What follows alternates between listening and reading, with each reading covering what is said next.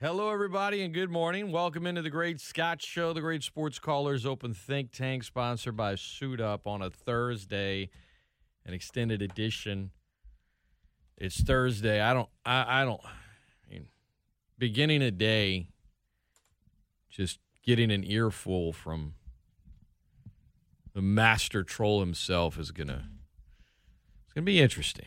Norman Locke is in studio, as he is each Thursday morning has a chance to spout off probably some good opinions coupled with inaccurate facts, sprinkle in a little trolling, and walk out hitting his chest, feeling good about it all. That's probably what's going to happen here over the next couple hours. I, I, I disagree with the inaccurate facts. It's just not confirmed. Opinions are one thing, facts are another. And there and there's that's really where that's really where the line is drawn from. Well, Ad, if Adam Scheffler can make assumptions based who's, on are you, who's Adam Scheffler? You said oh, who's Adam Scheffler? he's what do you mean? You know who Adam Scheffler is? Adam Schefter? Yeah. Sound like Steve with these names. So he he can make educated guesses based upon assumptions, total sum of assumptions. Doesn't make it not a fact. You mean when when Schefter quotes a source? Well, he came out and said he didn't have a source for Aaron Rodgers leaving the Packers or being disgruntled. He said it was a accumulation of assumptions. He said educated he, a guess. He said it was an acu- he said assumptions. That's what he said. He said it's. I heard him say it was an accumulation of just things that had built up over time. the the quote that I read was assumptions. No, accumulation. Oh, assumptions. So, an here's what it was. It was an accumulation of stories out of Green Bay that he was unhappy, Mm-hmm. right? Which led to he probably doesn't want to be there. Correct, But that's- but but but there was no assumption in some of the stories of the reports about he said this about the GM or he was unhappy about Jordan. All of that. Now he held on to it for a while, but he didn't make up some of the things. I didn't he say he made up anything. I, what came out of his mouth was he ga- he gathered that Aaron Rodgers was disgruntled and he doesn't want to be there from an accumulation of assumptions. I, I I don't know where you give me where you heard the word assumption. he went on the podcast with I heard it was uh, I heard it was an accumulation of information. There, there is a big difference between accumulation of assumptions and accumulation of information. well Major difference. he said I want to hear it. he said that Aaron Rodgers wasn't probably going to show up to OTAs, right? That's an assumption. That OTAs hasn't even started. Aaron Rodgers never came out and said it. The Packers organization never came out and said it. He, Adam Scheffler, has came out to say that none of his sources or Aaron Rodgers or Packers organization people. I could call it an educated guess, but what uh, what else is an educated guess assumption? Here's the quote from Adam Schefter from the Dan Patrick. Show. All during the offseason of just listening to people talk and observing, if we go back to the NFC Championship game that the Green Bay Packers lost at home, did we not hear Aaron Rodgers after the game talk about his level of, of unhappiness, if you will? Uncertainty for the future. Just go back and listen to that press conference. It sounds almost like he's saying goodbye to Green Bay. And so your antenna's up. And I'm just telling you, throughout the course of the offseason, there was rarely a week that went by without um, that went by without where I didn't hear something about Aaron Rodgers. And on draft day, there's a report that Colin out of Minneapolis that the 49ers made a draft offer, which they didn't make a draft offer. They made an offer. And other people saying that the 49ers called. And I said, How long till it gets out that Aaron Rodgers wants out of Green Bay? Is it next week? Is it when he doesn't show up to the OTAs? It's going to come out. What does what does it matter if it comes out now or next week or next month? So Schefter told Patrick his report was based on an accumulation of information. It was based on one tip or leak he got last Thursday afternoon. Schefter made it clear to Patrick saying there was nothing that morning that came in. No one said to me, Yeah, he wants out. You should report this. It's like it was going on all off season. You just keep hearing, and there's more and more talk. And now there's starting to be Aaron Rodgers talk. And I said, you know what? This isn't going to wait much longer. And it just happened to be draft day.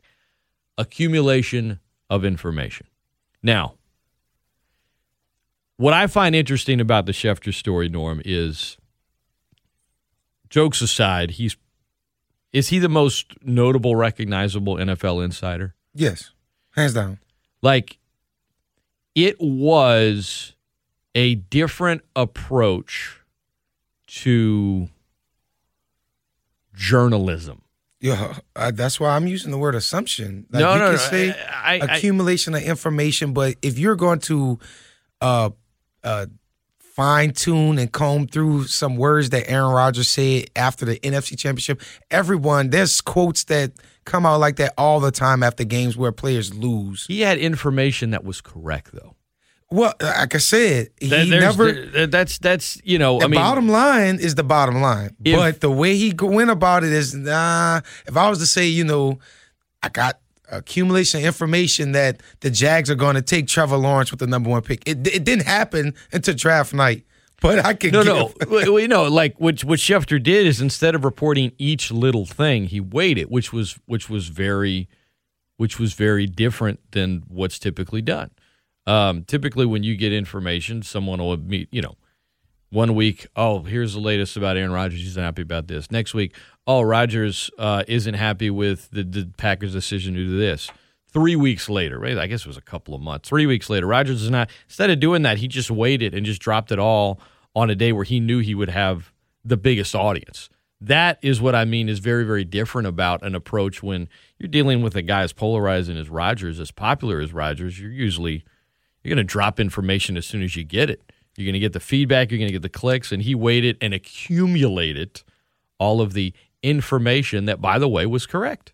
I'm gonna say He didn't just throw it out there and assume, okay, this is going to stick. It's an assumption. No, it was it was accurate information. No, it's. I mean, we. How long have you have known? Well, I, I won't say how long have you have known. Reports have said Aaron Rodgers have been up unhappy for two years. So can I? I can. Can I have broke that story, Scott? Can you have broke that if story? If you had new information regarding why he was unhappy, sure. A lot of new media information. well, I mean, all the reports I've seen, even Adam Schefter pinpoint that he's unhappy because of roster moves, right? and and the, very upset with the GM to the point where it's like, can they even be together there? And it's but that friction is caused by roster moves, right? I'm, I'm sure that has something to do with it. And I, I I'm sure that we have known that for two years. I, at least I've known that for two years. At least I'm that's how I was tripping. I know when they drafted Jordan Love and Rodgers was unhappy. How dumb was that draft pick? That- I don't know. I can't call it dumb. How do you know? You know why I can't call it dumb? Because what were we saying? I wish I could have looked at myself. I know I was young in 2006 when they drafted Aaron Rodgers and he- 2005. 2005 and they set him for three seasons. They sat him for two seasons. I They sat, say him, they sat him for two, and it was Favre. I'm going to retire. I'm not going to retire. He had told. He had basically insinuated he was going to retire. Favre did. accumulation of information. No, he said it. This is the guy in the in the building. You let me finish. Accumulation of information. I just felt like Brett Favre was old and didn't want to go to AT, OTAs. I remember that offseason. All they kept saying is Brett Favre wants to retire, but he really doesn't want to show up to OTAs. He doesn't want to go to training camp. He wants to just play. And that's what happened. and he cried and then he said i want to come back and then they moved on from him i feel like with jordan love especially with if you're going to take a quarterback and Rodgers is probably going to play how many more years if he if green bay or not how many more years do you think Rodgers is going Three. to play you think he's going to retire at what 38 He's had more injuries than any of the other older quarterbacks. So I'm I'm just no way he's retiring at 38 at 30 he's 30 he's 36 now. 37. He's 37 now. he's 37 right now today Yeah, he wait. He set for two seasons, Scott. I want to say three. I really want to say three, but he set for two seasons. dang he is 38 i thought he i thought he was 30 i didn't realize he was already 38 Yeah, so I, I got three seasons with him. But this is why I say I can't be upset with the Packers organization, because two years after removed from the Packers, Brett Favre, he wasn't a slouch. He went to the NFC Championship. No, no, no. Far was good. It was it, it, that that was So him having, I mean, I'm meaning that in Aaron Rodgers will, if he leaves the Packers, have success with another organization. Brett did it. if you have major needs, and you've got a guy that probably at that point was going to play for how many more years? 15. We we talking about Aaron when Yeah, he yeah. superseded Brett. Play for, but what if Now, Jordan he, Love he played. for 15? He played. He played some in his third year. If the, if that happens, I'll I'll eat some crow and say, okay, I was wrong.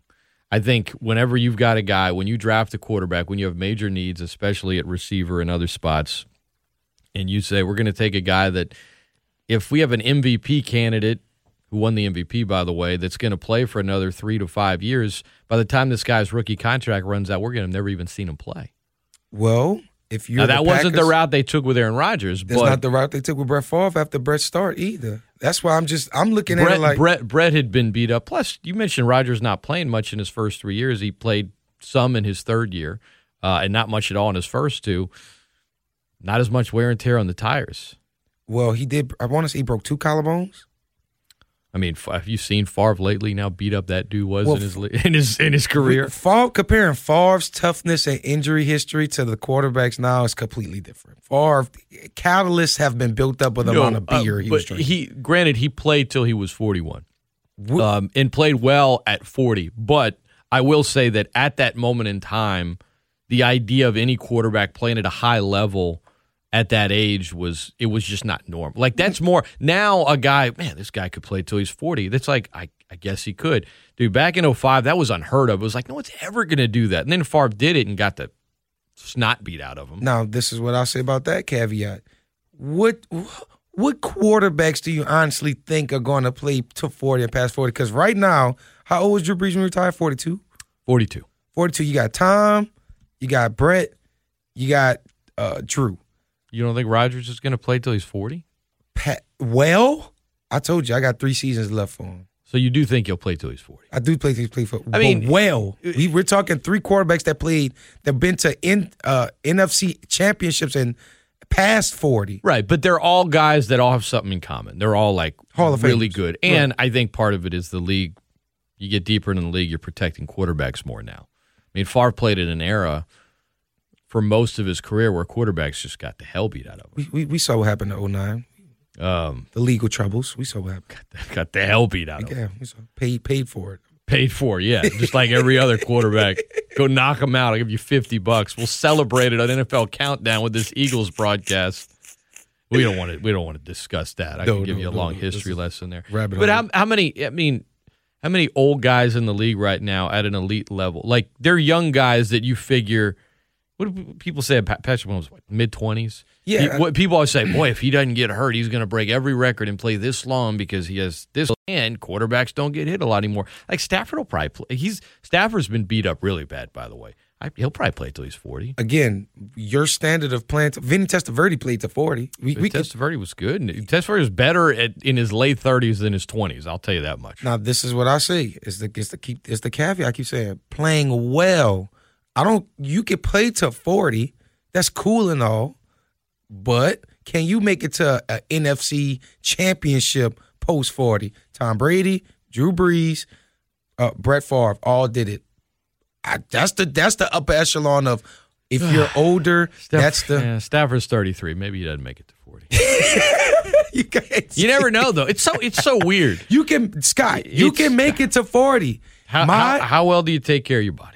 Can you make it to a NFC or AFC championship at 40 or post 40? That's my criteria. You you playing at 48. They got papas that drive at 90 years old. Are they driving well? Some of them. No. Clint Eastwood's out there directing a movie and starring in a leading role. He's 90.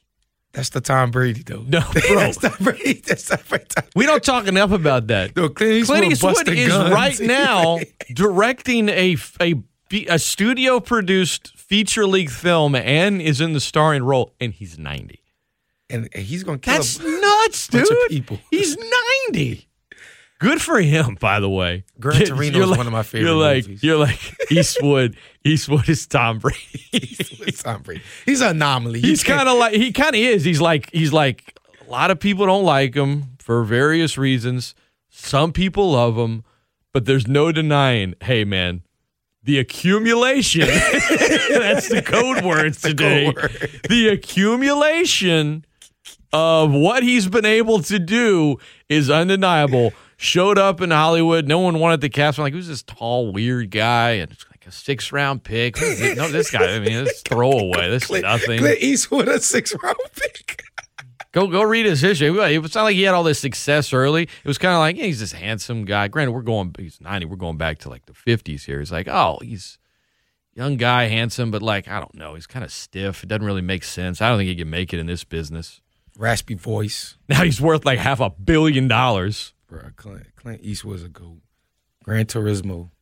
He's uh, he's of a, he's of another era. Yes, he is. He's of another era. He's Tom Brady. Still lives in that era sometimes, but all I say is whatever, man. Ninety, bro. Ninety. Six round pick out of Tulsa. Haven't we talked about Eastwood one other time? Were you in here? There was some time like a month ago I brought up Eastwood. I remember the last Clint Eastwood movie I actually like watched through the thing. Gran I saw. Turismo. Gran Torino. Torino. I'm sorry. I couldn't think of it. It's Gran Torino. Scheffler, Schefter. It's all good. Torino. Tomato. Man, he uh I remember that scene where he's just like walking in that neighborhood in Detroit and he gets surrounded. That's a Old good dude, and he like pulls out his finger and he's like, ever met one of those days? Like that uh that meme.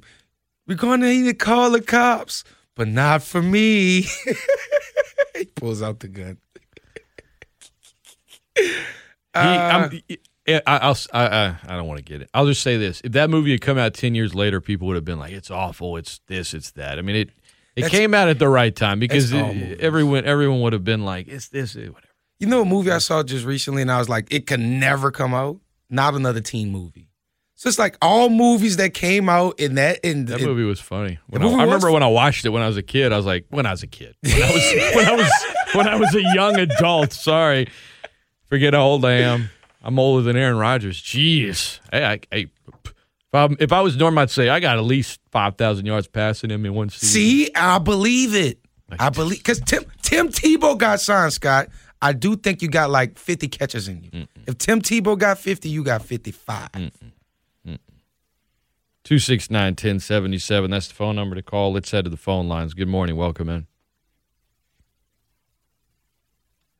Oh, I turned on the wrong pot. Gosh, I do that all the time. I'm sorry. Let's try it one more time. Turn on the one just to the left. Good morning. Welcome into the show. Hello. I was going to bring up a um, a Clint Eastwood movie to Norm, um, but it's a movie that came out before we were born. Scott, uh, play Misty for me. I don't know. I don't know. I don't. I don't remember that one. No, I don't. Wow. Um, yeah, it's about a. Uh, he was a disc jockey, and uh, this this caller will always ask for a specific song, Misty. And it got to the point where she was obsessed with him. She started stalking him, and uh, one of those type of movies. Um, and the reason I was going to mention it, you have this fan, this Saints fan, always calling Norm about America's team, America's team.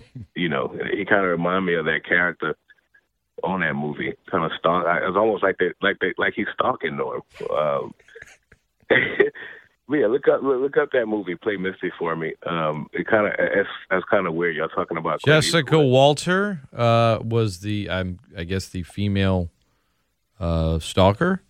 Um, earned a Golden Globe nomination for Best Actress in a Motion Picture. Seems like a good movie. Yeah, Clint's uh, directorial debut, 1971. What you was doing in 71, Scott? Dude, 50 years ago, he was 40. He was older than me. Oh, 50 years ago, he was. and he was and he was directing and starring in this movie. And he's he's currently filming and starring and directing in a movie. his Dirty Harry movies, man, classics. Um, Oh man, the the 44 Magnum, you feel lucky punk. I mean, that's that's one of the most quotable lines ever in in cinematic history. Uh, but nah, man, like like the reason you know, I know you heard that term. We all young. Well, we're all men. Uh, when you were young, you was kind of hot, you know, uh, for women or whatever. And and they say, oh, you had what on the brain? Of course, we can't say the word, right? But you, you know the term, right? Oh, he got bl- blank on the brain. That's that's what I feel about this Saints fan. He has cowboy on the brains, man. What, what, no one, what what you done to this dude, man? It's not me. It's Jerry Jones. didn't call yesterday. Did he call yesterday? No, he didn't call because the Knicks lost. That's what it was. Yeah, that's what happens when you think uh, they score points in baseball instead of run. That's that's that's what happens. But look, uh, you have a good one. Thank you. See, my baseball commentary lives on. Oh my god. oh my god. I did see the Oakland A's uh, trying to leave. No, don't do that. I hope they don't. No, I, I didn't say. I, I don't hope they do. I just we had a good. I had a good discussion yesterday about the A's with Anthony Babineau, the associate head coach of UO baseball. Like, there's something about that team that unless like you were you rooted for a team that was like in their division, they might not be your favorite team, but you won't you won't come across someone that dislikes the A's. Like they are one of the more like what is when you think when I you know you're again you don't you call points runs um or runs points rather but like when you hear Oakland A's what do you think of? That's the point. Um, that their team is the Athletics. You're probably you're probably a bad yeah, person yeah. to I'm do like- this that with. was the funny to me. Like, so the A, mascot? the A's had like this this really you know big run in the 70s and they had like Vida Blue and Catfish Hunter. And then in the late 80s and early 90s like when I was young they had the Bash brothers which was Canseco and McGwire they had Rickey Henderson. They had Dennis Eckersley. They had these they had these characters and they were always in the mix. They won a World Series and they were playing another. They were always in the mix. They're always good and they were just like cool. They just they were cool. The nicknames the posters back when you know, posters of athletes was like all we would put in our rooms as kids. Uh, and then years later, they would always be, they would usually be good, but they never spent any money. And then Moneyball came out, the book, and people got into it. Then the movie came out and it was even more popular. They've always had this likability. And, um, in Oakland, I mean, the Warriors left. Oh, they went across the bay. Go, go visit San Francisco and Oakland, and you'll see just how different it is. Uh, the Raiders left twice and they're not coming back now. You can't you can't take the A's from them. That's that's the only thing that I'm looking at is like the you A's can't take the if you you have literally on. taken Oakland from them twice, and I've watched that fan base. I, I know a, a lot of Oakland Raiders uh, fans that are just they're indifferent now that they're in Vegas. It's like I, I still want to root for them because it's still the team technically, but it's like man, it's not in Oakland no more. It's it's, it's not the same. So I can I feel for some you know baseball fans if the A's do leave, but I, I do have to question: Can they please change the name? oh, uh, t- from A's, Yeah, like why Are you crazy? So it's a letter. The name is a letter. Dude. The nickname is a letter. it's it's short for the Athletics. The you can't change the name. Are A's can be short for anything. had- it could be you had- short for excellent. The You had- excellence. you had something going there for a minute, and then you just totally blew it. You just totally blew it. The A's. It's an Um, A. By the way, Jay uh, emailed. He said uh, Paul called runs points, not Norm. I think Norm also did once, by his own admission. He just he just I essentially just assumed. acknowledged That's just- it. I, I know. I, I know. I said a lot. No, I think I said. I don't know what I said. It has something to do with the base. Oh, the runner is I it? may have I may have said it once in my life. I don't know. I mean, we all we all have slip ups, but you man, I think the batter was on Oakland base. A's That's what I change Their said. name. The no, what they need is a new. What they need is a new. They need a new stadium. I mean, Oakland Coliseum is over fifty years old, right? It it it came out when Clint Eastwood made that movie, um, and directed it. And then they used to try to play football games on it.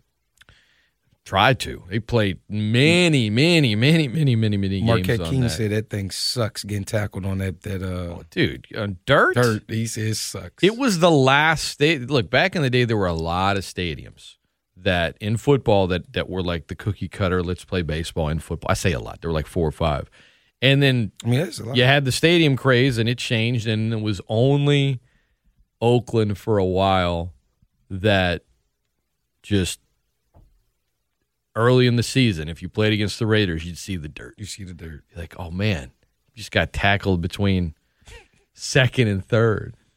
Between that and stadiums that got that that just middle piece open when you got that that, that glare with the sun just coming out. I hate that's the two things I hate about stadiums when you got the middle piece open and it's just a glare of sun in the middle of the field you- between the you- ashes. so you just hated the old stadium the Cowboys Oh, I. I hated when we had like a one o'clock game, The- or a the- four o'clock game the stadium with the hole in the middle with of the it. whole man. It just looked like it just looked like it was like they oh someone just cut a hole in it. Yeah, just cut a hole in it. Then you go on.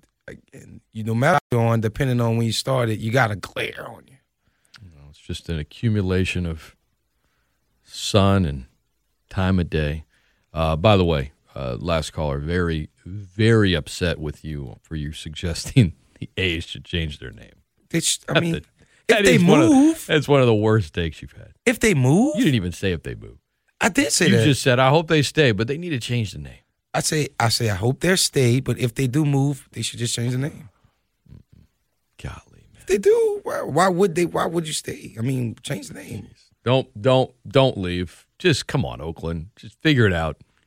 Got to keep the A's in Oakland. I don't. e- I don't even know why I care so much about it. I just do. Just you got to keep. I the know, A's you don't want me to change the name. Change the name. I could come up with a better name than the A's. Dude, I got a guy that is so passionate. I kid you not. I need to go get it. I got an email nine or 10 days ago from someone named Eric Brown. Okay. And Eric then sent me the same email he sent and mailed it. Now, I get a lot of emails. I'm not some of them from listeners, some of them are junk, some of them are Most I, I che- I- dude, I checked my junk mail this week. I hadn't done that in like I don't know, 2 months and I was like, "Holy cow. There's a lot of stuff in here." some from some of it was from some listeners. But I got this email and and I, I kind of read over it and I was like, yeah, not really a topic that's gonna gonna pop right now. But this guy was so passionate about it that I got uh, um like a big envelope yesterday here, and I was like, "What's this?" Saw it was from uh, an address in Tennessee, and the guy's name. Open it up, and it was the same thing, and I'm like, "This guy's like really serious about this."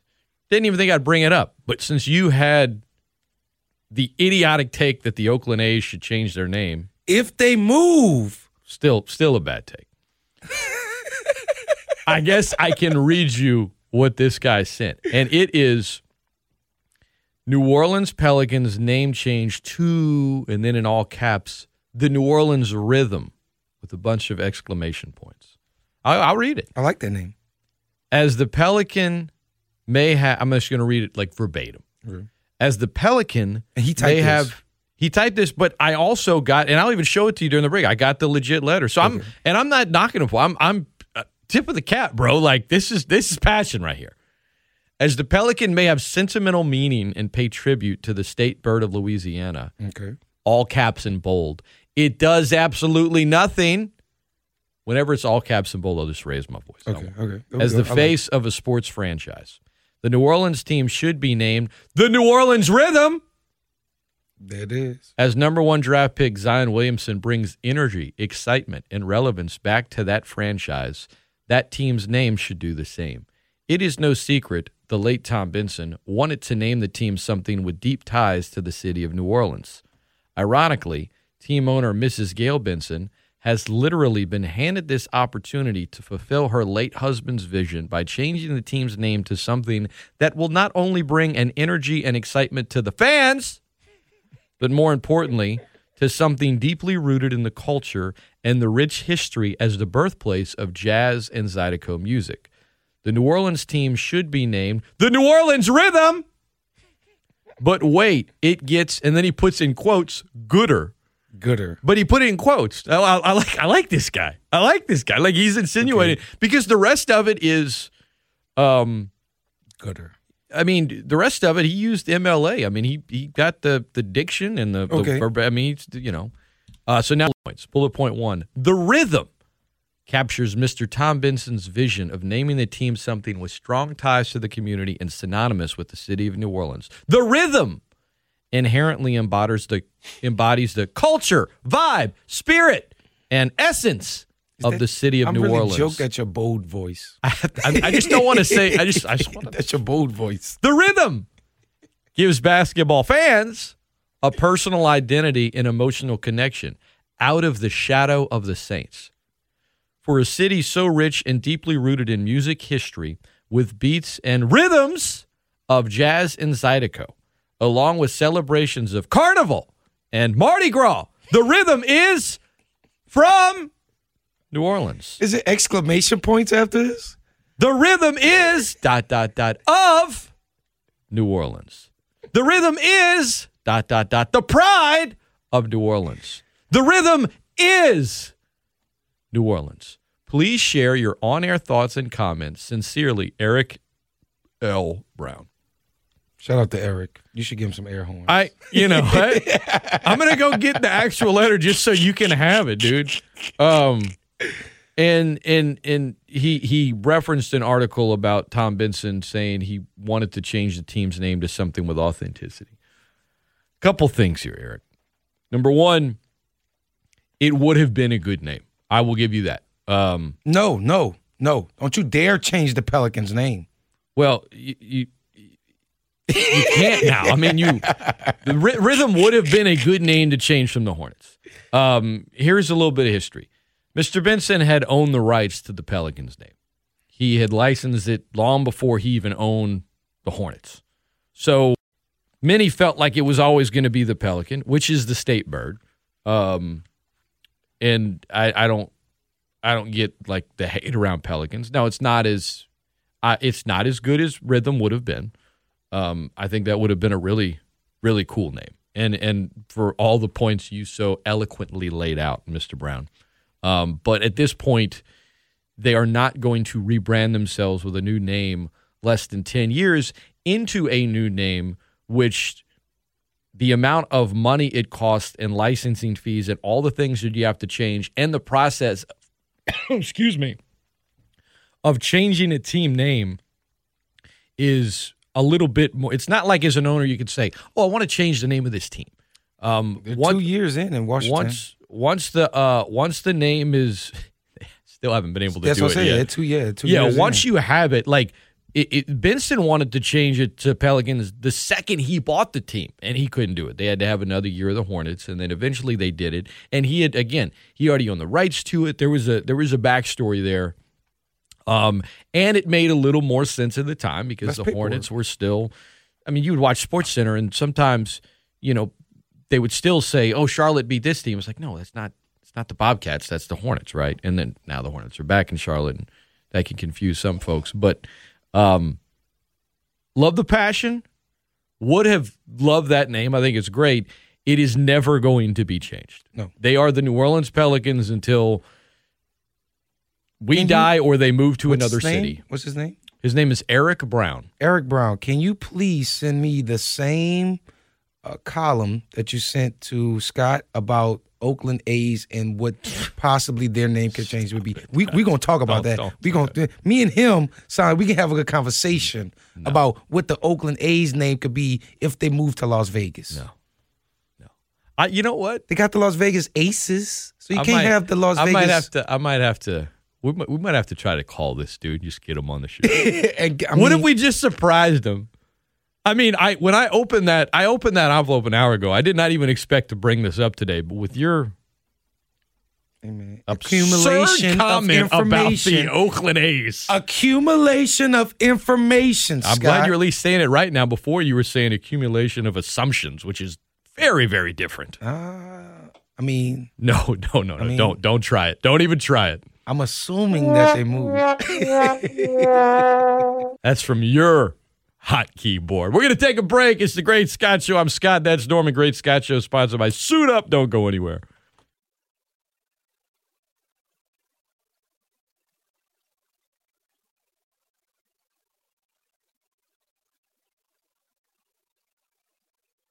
And E ESPN1420.com. Welcome back into the Great Scott Show. Sponsored by Suit Up. I'm Scott. That's Norm. If you're listening to ESPN 1420 live on your desktop or mobile device via our mobile app and in connected cars and on smart speakers, that's brought to you by Champagne's Market on the Will Center. Champagne's going the extra mile. So, Clint Eastwood has played a detective in plenty of films. Norm and I did a little detective work. It took us a whole four minutes. But I went and, um, and for those that weren't listening coming out of the last break, you're going to be like, what's going on? Sorry, I'm not going to rehash all of it. I can't read reread the entire message. So I went and grabbed the letter that I received this morning from Eric Brown and showed Norm to it, and it's the exact. E- so I began to theorize. He's probably sent this to various sports media outlets across the state of Louisiana. And by the way, the email he sent me wasn't just to sales and like the entire building, which I'm sure they were all like, delete, you know, or hey, Scott, did you see this?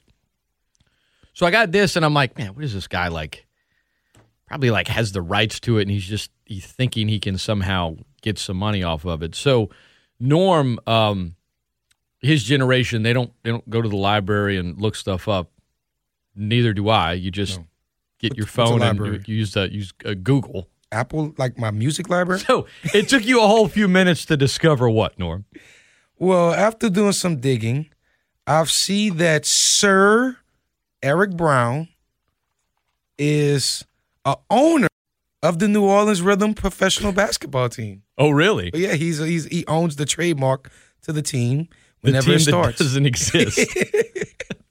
he owns the trademark to the New Orleans Rhythm professional basketball team. So Mr. Brown figured I'm gonna really work hard here. I'm gonna get the rights. To, I'm gonna I'm gonna buy the rights to the name, and then you think he has a guy like that? I, He's I sending like, out I like press. No, press dude, I like releases. this dude. Like I I mean, He has a they're not gonna change their name. They're not for all the reasons we mentioned last. By the way, the pelican is a state bird to suggest there's no cultural relevance. It's literally on the flag. Um, You can see a couple of them if you just drive around some more. yeah, yeah. So, I, I, but I like, I like this dude. I bet he has like other. Oh, he, he- like, He sent like to all affiliate stations. yeah, like, like he's probably sent something to Oakland. he's probably got now that oh they might move to Las Vegas. He's probably got some some like 8, 9, 10, 12, 15 things licensed. Again, Tom Benson had already oh, licensed guy like all that, the rights. All yeah, apparently is it Eric? No, he, he's worse than Eric. He's he's hoarding like domain names.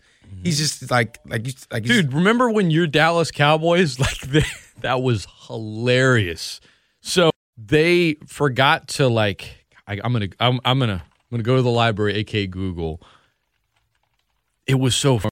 like their domain expired, but they didn't know that it was coming up, and they forgot to. This was for their team website. Yeah, somebody bought it. And um, this was in 2010. The site Dallas.com, this is great. Let me just read you the old article from CNBC, November 9, 2010. As if Sunday wasn't bad enough, as 19.4 million people watched the Dallas Cowboys get blown out by the Green Bay Packers on Sunday Night Football, was there team. was a behind the scenes scramble in the early morning hours that day to make sure the team renewed the registration of its website. The site DallasCowboys.com actually expired on Tuesday, according to domain search records, but the site wasn't offered for sale by domain host Network Solutions until Sunday. When that happened, Cowboys officials scrambled to re register the site, which was first reserved in November 1995. Because of the snafu, the site was down for much of the morning yesterday as word circulated that the 1 and 7 team was letting its head coach Wade Phillips go. So, it was at a period in time where a lot of people would have been going to DallasCowboys.com. Man, Wade Wade Phillips was a that was a rough stretch. Gosh. Okay, so this article does not. I, I want to say it, the, the guy that bought it turned it into like um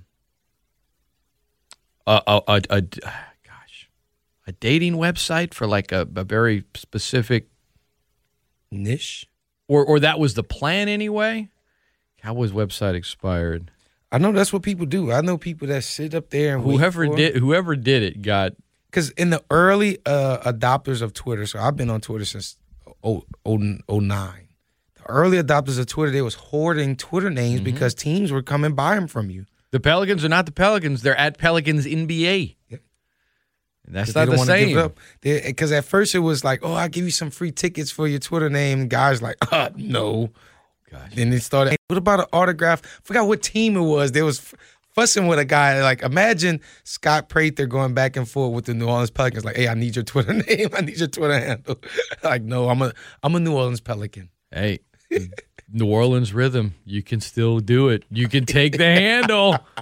It's there. Eric's It's listening. I wouldn't do that to Eric. Eric, go get it, dude. Eric did it to Tom. He's like, he's like, Go he's like it. Tom missing. Oh yeah, change it to the rhythm. Guess what? Okay.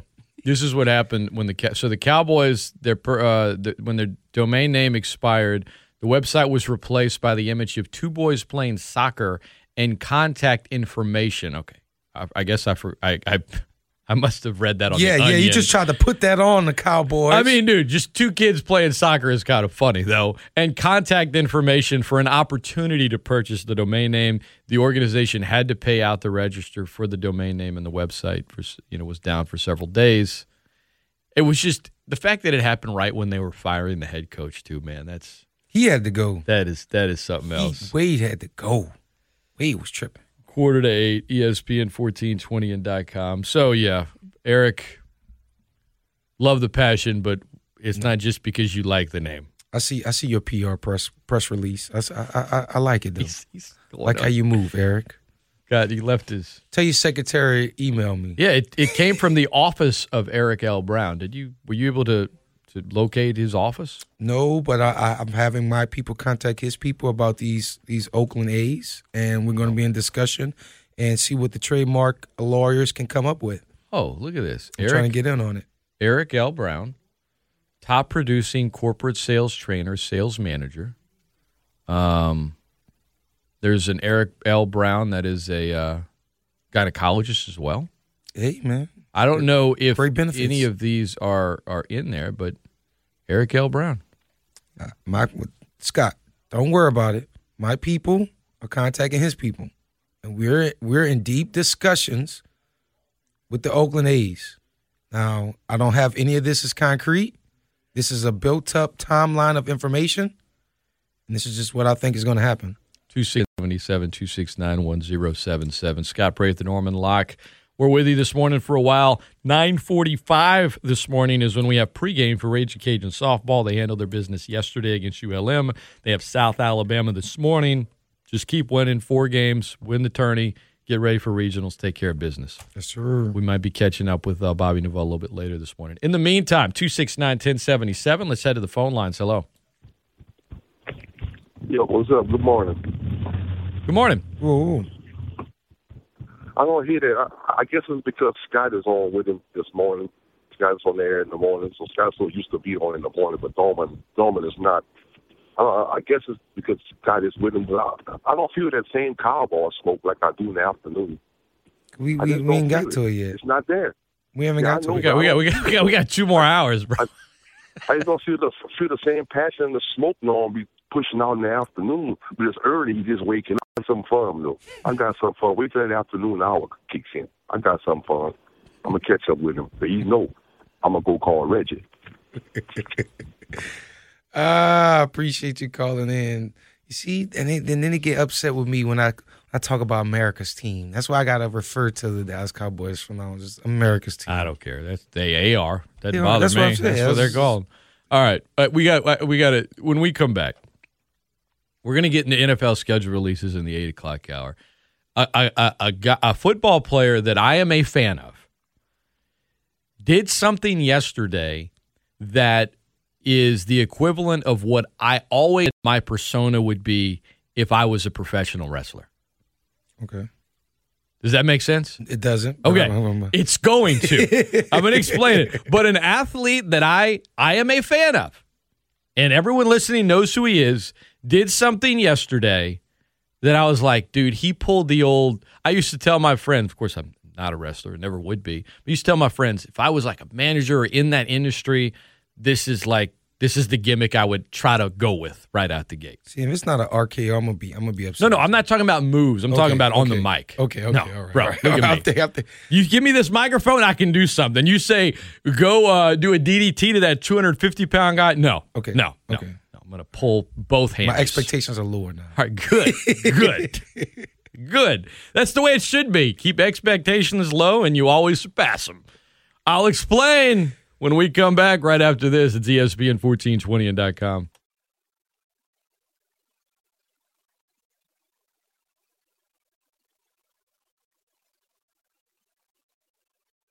ESPN 1420, ESPN1420.com, and the ESPN 1420 app. Welcome back into the Great Scott Show, sponsored by Suit Up, Scott Prather, Norman Locke.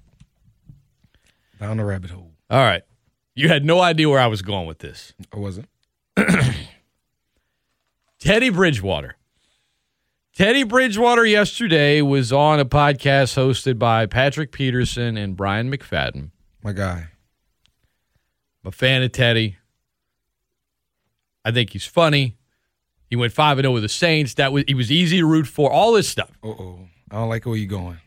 But yesterday, the let's just play it. Here's the clip that a lot of people were talking about, where you know, people were talking about it of, oh, he you know he threw shade at Joe Brady. He kind of did. He did. He oh, oh the shade was there. It, it, it was everyone was talking about kind of what he said, and you know what's the issue in Carolina, and well, I don't know. Teddy needs to take responsibility, and then others were like, well, he kind of did, and I I, I kind of had a different take from it. But before I give you my take, for anyone that didn't hear it, here is the uh, the entire clip that everyone's been talking about.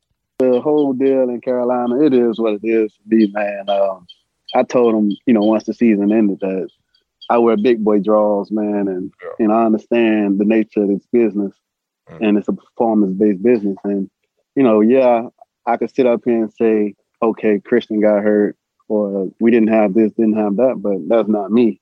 You know, right. I look in that mirror and I say, hey, you got to tighten up. You know, right. so it's you know little things you know that I could have done better, and you know, as an organization, it's things that you know you can do better as well. But I think, man, I'll just say this for for Joe Brady's growth. I think, man, like that organization, they'll have to like just practice different things, you know, in in, in different ways. Um, like one of the things we didn't do much of when I was there, we didn't practice two minute really. We didn't practice red zone. You know, what? so it was the most yeah, important. What? what?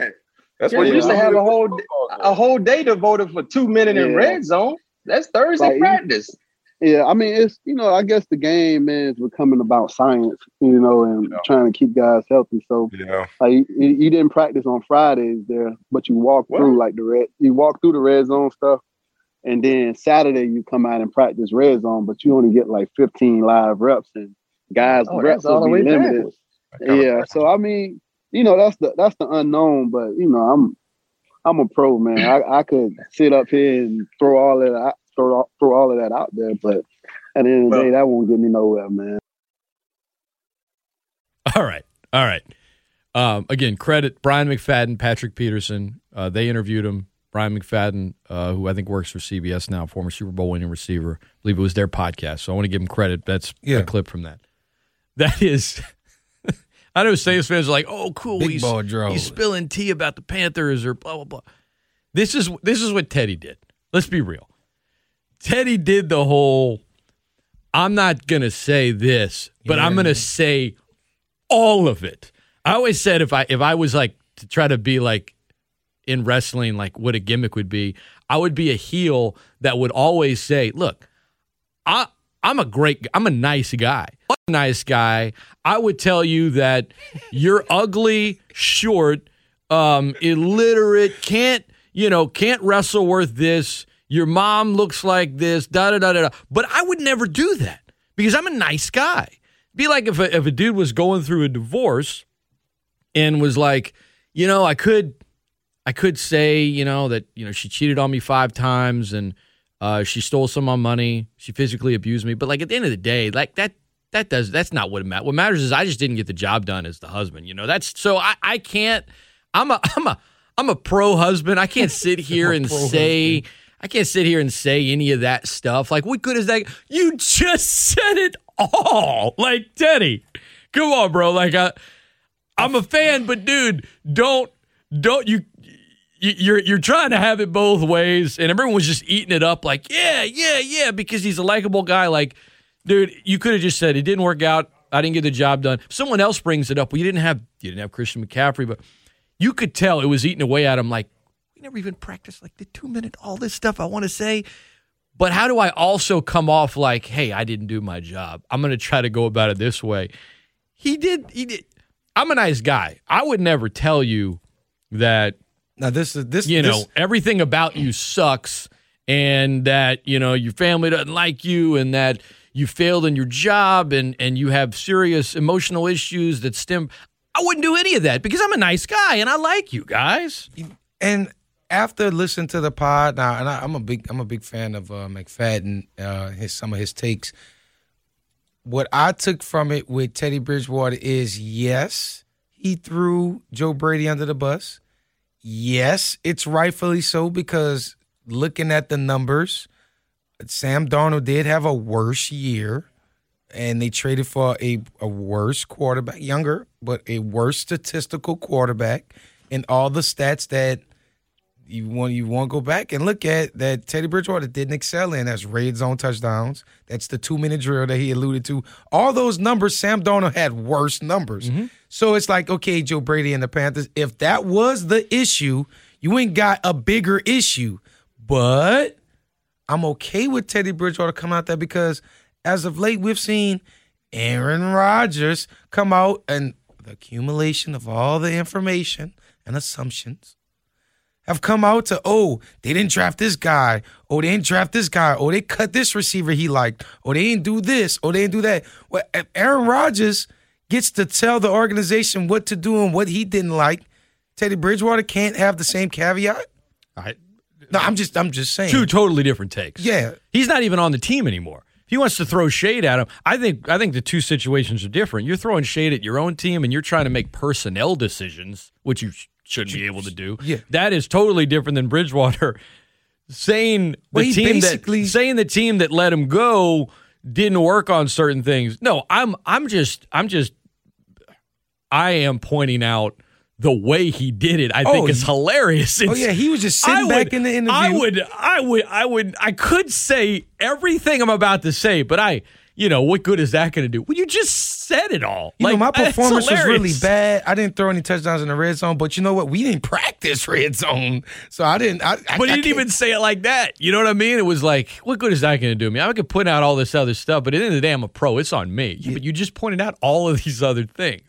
I think I thought it was. I laughed when I watched it. I was cracking up. Now going back but to your point, if he wants to be if he wants to be upset, I got no qualms. yeah. So at all. Going back at, at, his comments, jokes aside, what do you think about Joe Brady? And if if what he said about Teddy Bridgewater is true, that they don't practice enough, that it's only 15 reps between. Cause like you say, he went to detail. He's like, yeah, we only practice like 15 times. I think I think Joe Brady was is first. Uh, now, this is an excuse. I think I'm just I'm trying to analyze why. Okay. Right. Bridgewater pointed out because I listened to some more of it too. Right. Like they he said they didn't. Then he said, well, they did, but it was only a little bit, and a lot of it was walkthroughs. So you had whole new staff, new OC, never been an OC before, not even at LSU. Um, everything he did at LSU that year as the quote passing game coordinator worked. Right. Um, limited amount of time, limited amount of control, COVID rule, new quarterback, everything's new, right? I don't know all the details of okay, obviously they pro- that's something that that's completely on the outside like us. Obviously, that's something you should probably work on, guys. Yeah. Right. Uh, but what? How much time do they have? How many other things were they trying to install? How many other things did they have to adjust when McCaffrey went out? Now we got to try. We got to change the whole game plan. So it's a matter of it, my if my guess would be, or my hope would be, if I was a Carolina fan, and I'm not, is that it wasn't a matter of we don't believe in this or we don't think it's important. It's a matter of, God, dog, we're we, we got to do better with our scheduling. We don't have enough time to do all of this. We're trying to figure out what we should focus on more this week than the next. I, I don't I don't know that it's they don't care about the two minute offense or don't think it's that important, right? I think it's it was probably a combination of a bunch of other things and a first year staff that I don't I'm not going to use the phrase in over their heads, but still trying to figure out this ain't college, right? The head coach came from college too. Like that's what the whole layout's different, and this season is unique because you didn't have the typical offseason where you got to install all this stuff.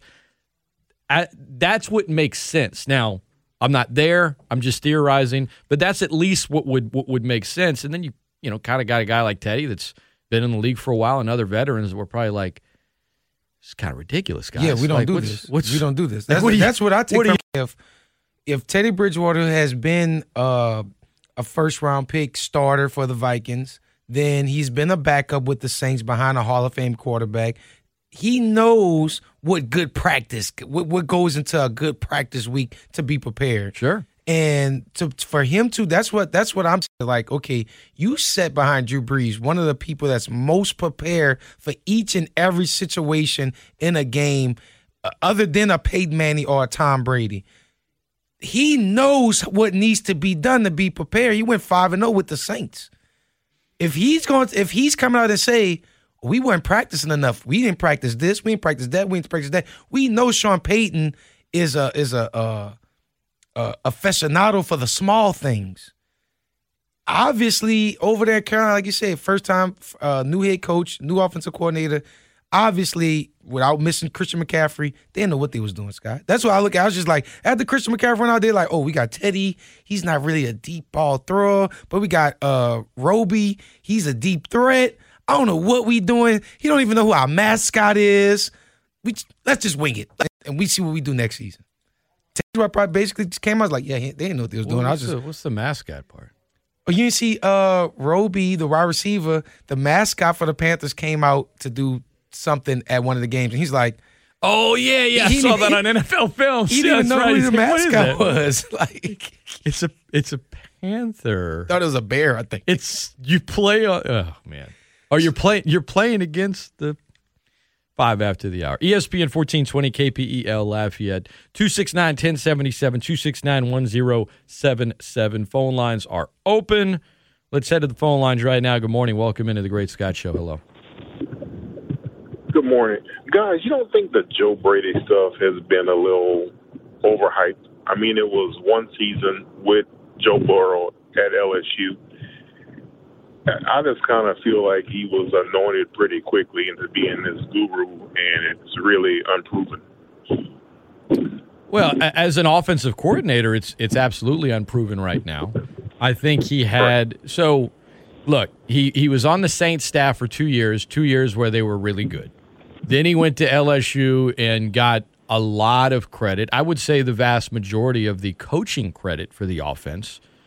Not to not I don't remember people saying Steve Ensminger or or George Munoz, who used to be at UL, who who Joe Burrow said was, you know, as an analyst, a big part of it.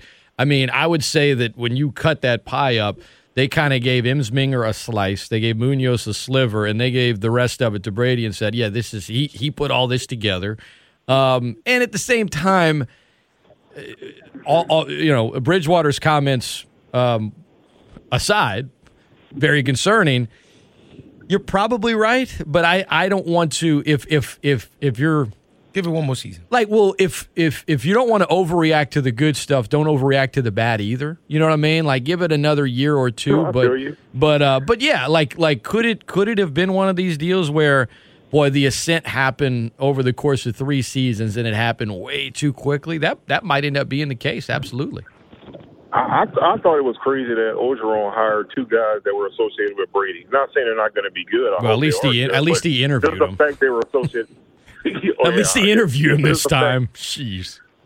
But his whole premise for hiring him was that they're associated with Brady. Right, right. Brady gave him and and look, you know, there there is something to some some coaches at the college level and pro level, they got it both ways. Others, you know, they excel at one and they they can't figure out at the other. That's true of some players and it's also true of some coaches. That could end up being the case as well. You know, you get you get to the NFL, every one of those cornerbacks and linebacker, everything is is a lot a lot quicker, right? And you I know, I mean, o- they overlooked the fact that Joe Burrow was that good. and Burrow, Burrow was, you know, he was like 23. he was older than Lamar Yeah, Jackson right. was when Lamar Yeah. won the MVP. Yeah. And Burrow, Burrow, I heard him in an interview once too say, you know, it all it all came together for Burrow later in his collegiate career, but it was a matter of like, look, he's just he is at a different level, but he's also a lot, you know, it, it's kind of like when you go to a. Um, you know, go to like a youth league game or like a sixth or seventh grade basketball game, and it's like, when is that kid's birthday? You know what I mean? Like sometimes on the court, it's like, oh, you know, he's a, there's another kid. It's like, okay, he's he's like older than all of these other kids, and he's further mm-hmm. developed and all this stuff, and he's good. Yeah, that that helps a little bit. And Bra- I mean, Burrow even admitted as much. You know, he's like, yeah, man, at at, at 23, being being where I was and everything I'd done in college football, it made a it made a huge difference. And I was just taking graduate school courses at at my you know apartment, and I was just basically living at the facility the whole time. It's quite a nice weapon to have And no, it really is. when you're the passing game coordinator.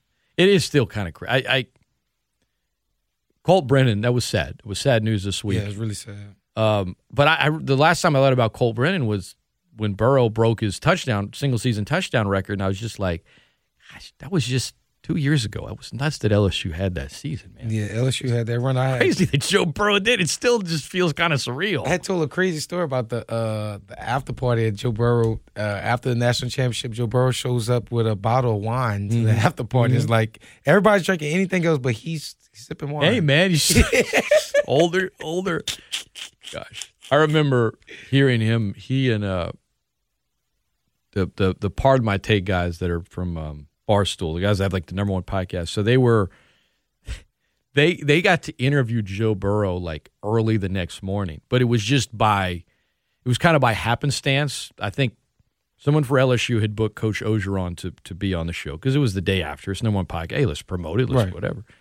So and Coach O did not stay up all night. I mean, he he celebrated a little bit, I'm sure, and then just went back to his hotel and went to bed. So um, one of the guys on the podcast saw Burrow just outside in the lobby as the team was about to get on the buses or whatever, and he said, like, first of all, the hosts of the show are still like kind of drunk. Yeah, because everyone's no, just no. partying all night. Thousand percent. Sees Burrow, who they've interviewed before. They're like, "Hey, we're about to uh, interview Coach Joe upstairs." Doesn't say come up. At this point, Burrow's like done with his eligibility, done with everything. He just walks into the ballroom where they're recording with Coach Joe and just sits down and is like, "Yeah, let's do it." That's how they booked that interview. And then they're all kind of still drunk. So it's hilarious. And then that's when Burrow's like, yeah, I mean, I, I could take money from Odell. I'm not a college athlete anymore. Yeah. And, th- and remember that made headlines the next day. I was like, what a what a wild just you know he was still kind of drunk on wine apparently norm you said he's just walking around with that wine I, I, was told the story how um Dwayne Bowe paid me and the DJ five hundred dollars to play his music in, in, the in the club and the after party. It's just a, it's a, it's a lot of wild stuff to LSU fans and just uh, players. It's just that was a wild. I, I will remember that day, that total day, and that total night, probably for the rest of my life. ESPN fourteen twenty and com. All right, we got another take from a former NFL player Uh-oh. who's listening. Um, he says it's a counterpoint to the Teddy stuff. Okay. Because I would have to think a starting veteran quarterback at some point would have some input during the season to go to an OC or head coach and say, we need to spend more time working on red zone and two minute. Starting quarterbacks, especially veterans, have input every week with a game plan. He mm. says, Come on, Teddy. That's true. That is that is true. Teddy's personality is like Florida boy. Yeah. Yeah. I mean, if he didn't, and he might not have, because maybe it's not in his personality, because he's he's a he's a laid back, yeah, just kind of cool guy. But if he's like that as a QB, if something's bothering him, maybe he did, maybe he didn't. We'll never know. But if he didn't, and he just said, "I'll just do whatever y'all tell me," and he knows that we should be working on this, and he never said anything, then you know, yeah, he should probably. I mean, he should probably look I'd at like himself to, and say, okay. if the, the players listening, what's the protocol for? Players or what's the mindset of players once your star bread and butter athlete gets hurt? Do do you still go into the same week with the same morale? Do you still go with that same fire, that same care level once you're the biggest star on the team? The week, is, is, yeah, is the, the, week, the week after or the game after in whatever sport, that is always extremely telling to me the game it the game when it happens i i never put a lot of stock in it because if it happens in the course of a game and your best player in any sport is just like out or done and you're not sure how bad it is or what rarely does a team rally it's, it's, unless it's maybe in the last minute or two if it's like in the third quarter like i remember a game back when the new orleans hornets were just so much fun to watch and not as infuriating as as the the pelicans not the rhythm um, Chris Paul was just, I mean, he was like must see TV. I just, there was a game where they were like rocking and rolling in Utah, just doing great. And then he twists his knee and they just blow this giant. I mean, they were all just like a punch to the gut, just devastated. Um, when you lose a key player or a star player, how do you respond the next week? That is always to me the most telling thing, as opposed to I always feel like people make too big of a deal of, well, we saw this guy come in when the quarterback got hurt, and man, they didn't really do much. Well, they didn't even have a game plan built yeah, around just, him. Yeah, he, so I think it comes down to one, staff has to keep a team together, and then two, you know, how does the next man up respond? Um, because I want to McCaffrey before Teddy Bridgewater got there, he was sixty percent of the offense or some wild number like too, that. Like too much almost. Yeah, yeah. So, so it's like okay, if Christian McCaffrey is the bread and butter, and all Teddy Bridgewater is supposed to do is be the butter knife and apply the bread, the apply the butter on the bread. Well, you took the bread and butter out from me. What I was supposed to do? So he got hurt, high ankle sprain in week two of last season. Okay. Um, and what did they lingered. Do? What did they? Yeah, it lingered. It wasn't like he's he's he's done for the year, but it definitely it definitely lingered. Um, let's see what the Panthers. You're playing in an already difficult division. You're like you said, all the other caveats of COVID season, no off season training, no all, and then you tell me you combine that with. Uh, my my go to guy. At least I signed here because I thought I was gonna be able to just hand the pill off to him. They so they actually won the next week. Now it was against the Chargers who got off to a rough start, but they actually won the next three games. They had one winning streak all year. They didn't even win two games in a row outside of this streak. So they actually won the next the next three games. They beat the Chargers, the Cardinals, and the Falcons, and then they lost um, like five games in a row. who's um, who's the teams? Who's the five? Because those are those aren't those, the, five teams they lost to. What, the, the, what, what, are the three teams they went to again? They they went to L.A. and beat the Chargers. Okay, not, it was one of those deals where the Chargers had that hook and ladder on the final play that was totally going to work. It, it was, was set up perfect, and the dude dropped. Um, but they beat the Chargers. They beat the Cardinals, by, and they beat the Falcons in on the road by a touchdown. Three non-playoff teams. All right, what's the teams they lost to? The Bears, the Saints, the Falcons, the Chiefs by two on the road, uh, and the, Buccaneers by by a whole bunch. All but one playoff team. Yeah, it wasn't. It wasn't a good team. but I, you know, I, am not. Oh, I'm. Right, no right, argument here. Right. My my the exercise I was going with was how did they respond like right after it happened. Like I know, you know, if, talking about the Saints for a moment, right? When Brees got hurt in 2019 in week two, against the Rams, it was just like the season's over. Like there's no way they have to stay on the West Coast and they're going to play Seattle. Like forget about it. There's no way you're going to win at Seattle. Pete Carroll hadn't lost in September in Seattle in, in like ten years, and then they went and won the game. And I mean, haterade aside, Norm, I know you like the troll. That I, I I'll be honest, going into that week, I was like, they're not going to win. Are y'all kidding? They're not going to win. Then they they not just won that, they won five in a row with Teddy, but coaching, game plan matters. How does a team respond? And um, you come out the next week, you look good, even if it's in a loss, that's telling. If you look like booty, you're done. You're finished. Your season's over. Your coach has no has no ability to what do they like to say? Rally the troops. Just it's it's done. It's done. It's over. It's done. That's that's kind of how our Pelicans look. Officially eliminated officially. Now we know they had been, we know they had been done for well, a while. Not not Lennon, not Lennon. You gotta, you gotta. wait wait. Oh God. Well, Lennon. The, the, the, Lennon aside, Lennon aside, it was it was uh, no this this season is a complete failure. You can look at the injuries right now. All right, Zion's not there, Ingram's not there. That's fine. Go ahead and do that. Let me tell you something. As somebody that's that's covered this team for the last 18 plus years, that was the best season in regards to injuries that the franchise has ever had other than 07 and 08. They led the they led the NBA as of last night in, in say, least amount of games lost to injury. I'm gonna pause you. What year did we beat the Trailblazers in the first round? Uh, with Anthony Davis and Jrue Holiday. Yeah, when, that, that, year also we was we, we was okay on injuries. Boogie that, Cousins was was a core piece of that team and and and was lost for the season. Yeah, I'm just saying. You said since in 18 years. I'm. It was. It was. I'm telling you, dude. This year was much better. That's the only two years in my recent, like you said mm. before the 07, 08. Those are three seasons in in my New Orleans basketball fandom that we at least competed without, like you said, yeah, aside from Boogie. Uh, but that's a big one. I mean, he was. We wait to the playoffs and swept. I know. Blazers, I know. So I it was. It was a great matchup. It was a great matchup. But like, you only made the playoffs by like two games. So this year, the West is always like that. This, this, but my point is, statistically, this is actually factual, okay? In terms of games lost to injury, the the Pelicans have been in either dead last or the bottom five of that category all but like two years of the entire like franchise. This year they were like tops in the league, so you don't have that excuse, and that's constantly been. Oh well, you never really got a chance to see this or that. You go out, you spend this money, you bring in the best trainer slash medical staff in the NBA, you pay them all this money, and they're not going to get credit, but it actually worked. You had the least amount of games lost to injury. I know the focus right now is on Zion and B. I, I get it. This is the very end of the season. Let's look at the entire picture. You had those guys together for the bulk of the season, and you can't even finish in like the top ten in the West. That's that's a that's a good. You know you know you know what I'm gonna blame, Scott. Failure. Now the season's over. That's failure. over. You know what I'm gonna blame. David Griffin.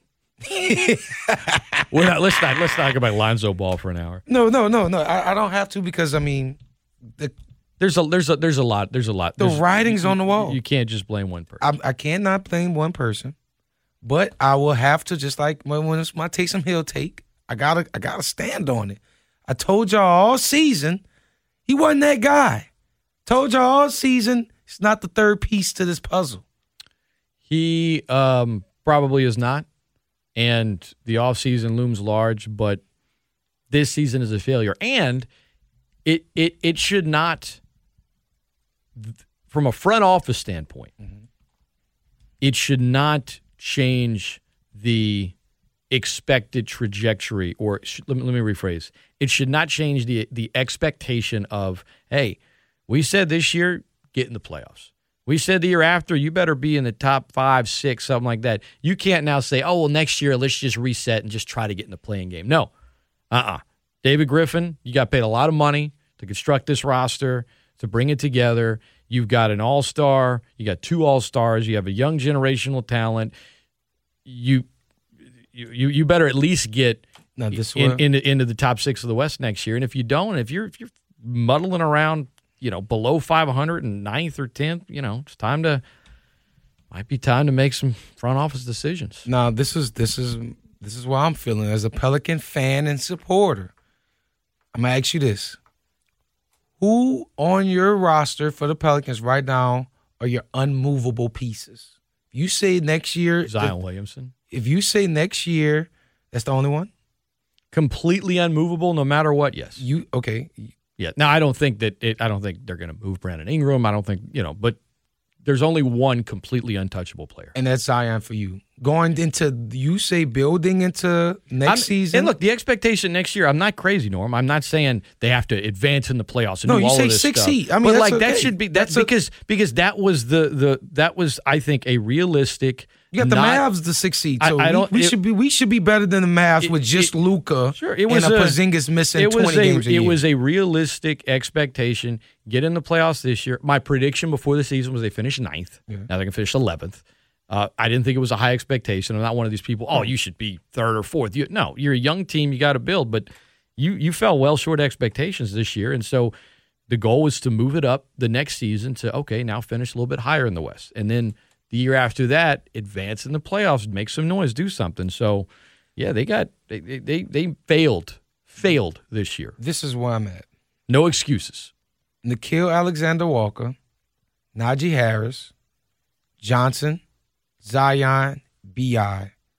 Everyone else can go. They not na- those my guys that are nailed to the floor. Well, With- you, you can't. I mean, look, I, I can't. You said unmovable. I mean, yeah, those those are the guys. You can get a good package for for James Johnson, who was a free agent. You can get a good, uh, you know, if, if somebody wants to trade for Naw, I, I love Naw. Okay, I think he's tho- got a brick those ceiling. Those are my guys. Those are my unmovable pieces for the Pelicans to to succeed next season. Everyone else, I think, they need to go and bring in guys to support Nickeil Alexander Walker, to support Najee Harris coming off the bench. I, I just feel I like the construction of the roster. It just needs uh, pieces added. Oof. I like uh, I like the pieces that I named.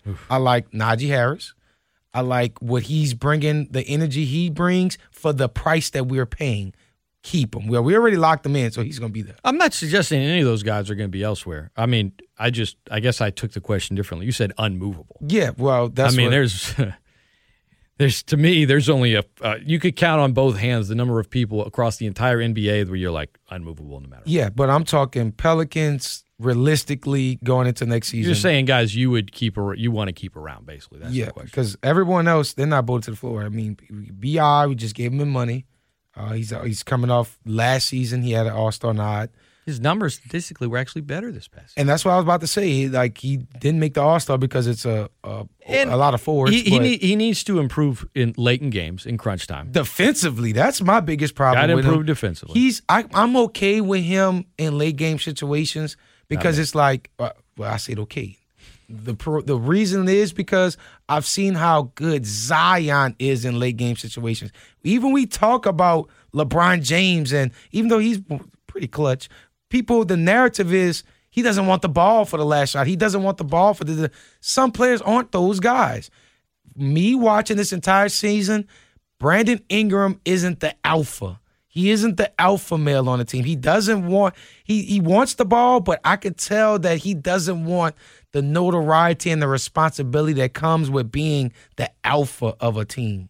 He's still kind of like an introverted guy to me. Like, you know, he doesn't really share too much on social media. You know, he posts his pictures and go. In New Orleans nightlife, like he might pop out, but he doesn't really. Uh, he's a homebody. He's a homebody, and then we know Zion isn't the the the the uh, boisterous person. He, I wouldn't call him a beta, but he's not the alpha either. So I'm trying to. Uh, the Pelicans need that. Uh, you know, uh, you know what I call it? The Terry Rozier. Like what Terry Rozier brings to the Charlotte to the Charlotte Hornets, I love it because he's he's the one in the in the in game interviews answering the questions. He's the one's like, oh, this team is he's the alpha on that team. Even though they got players that LaMelo Ball is probably going to be be better than him. There's uh Miles Bridges that's probably going to be better than him, but he's you're, the alpha. You're saying they need more toughness. Is that what you're saying? Not toughness because we got Johnson. I mean, Zion's tough. We just need Steven somebody. Adams is tough. Steven Adams is tough. We need somebody who's vocally going to be the leader of the team. Like Zion is still, even though he's averaging all these points and, and, him, So, so uh, you're gonna people are gonna laugh at this. Can't happen overnight because he's young and he's not a core member yet. The, I'm telling you, the most vocal guy on that team during games is Null. No, that's it's a fact. That's Walker. a fact. And, and and if he improves his game and, and carves out a niche starting role, he can be that guy that's going to be telling everyone on the court, like, pick it up, like let's let's hold each other accountable, let's do this. Bi's quiet. Zion's such a I mean, he's just nice a, guy. He's a sweetheart. He's, he's a sweetheart. He really, he really he is was, a sweetheart. And was like he's such a sweetheart. Everybody's like, oh, the refs. This I'm like, bro, y'all didn't hear what he said. He's like, his stepdad taught him not to talk to the refs. He's he, that's ingrained he needs, in him. He needs somewhere between what he's doing and Luka. Somewhere in between. I mean, Luka complains oh, no, Lu- about every no, Luka. call. he said somewhere between time. That's not. That's a. Ooh, Luka is on the he's like Chris Paul that's, level. That's what I'm saying. Yeah, like, Zion needs to at least be somewhere in between that and what he is. Like you have to you have to say something, dude. So where you putting LeBron at in that meter? Because Luka's number no, one. Luka, Luka's Luka and Chris Paul are one A and one B, and it's there's no question. But now, I don't Paul, want him to be like James Harden, LeBron, where you he's rushing to the goal, then you just see a fly, Zion falls on the ground. Like Zion, you 300 pounds. I think not falling on the ground, bro. That's like that's just like like LeBron. You're three you're three hundred pounds, LeBron. You run to the goal. Who really putting you on your backside, bro? You fall, he flopping, but you got to get the call. I get it, Zion. Fall down sometimes. It's hard, man. It's hard to it's hard to officiate a guy like that. ESPN fourteen twenty and com. Scott Prather, Norman Locke. Great Scott Show sponsored by Suit Up. It's been an interesting hour and a half on the show, and if you missed any of it you're going to want to go back and listen once we post it on the Great Scott Show podcast page because, boy, we took some turns in the first hour we just did not see coming. They were a lot of fun. When we come back, going to take a look at um, what the Cajun softball team has on the docket today, and then biggest takeaways from the NFL schedule release. That thing. Talk about marketing. Whew. Golly, the NFL's good at it. Jeez. Videos was really awesome. ESPN 1420 and .com. Don't go anywhere.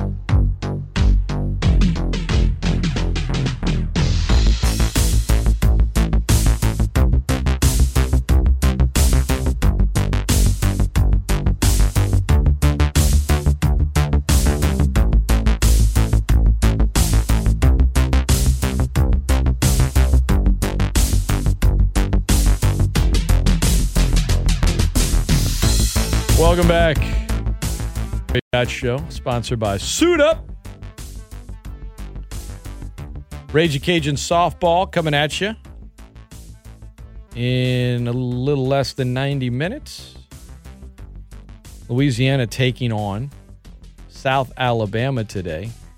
Uh, got off to not the best start yesterday in regards to the amount of pitches. I think maybe 30 pitches or so plus in the first inning for Kandra Lamb. But they got it going, took care of business, and, uh, you know, took, you know, handled ULM seven and nothing. And now they're taking on South Al, who beat App State yesterday at 10 a.m. at the Troy Softball Complex. But it was a big third inning rally that God had done. Sophie Piskos, two for three, two runs yesterday. Um, she from third base. There was a pickoff attempt with two outs, and uh, she got the first run. Then you had an RBI. They just kind of opened the gates. RBI single by Caitlin Alderink, RBI double by Kendall Talley, who's had a great season. RBI single by Juice Mills, and just like that, they were up and running. And then the next thing in inning, Alderink, another big moment, you know, a fly ball on bases loaded.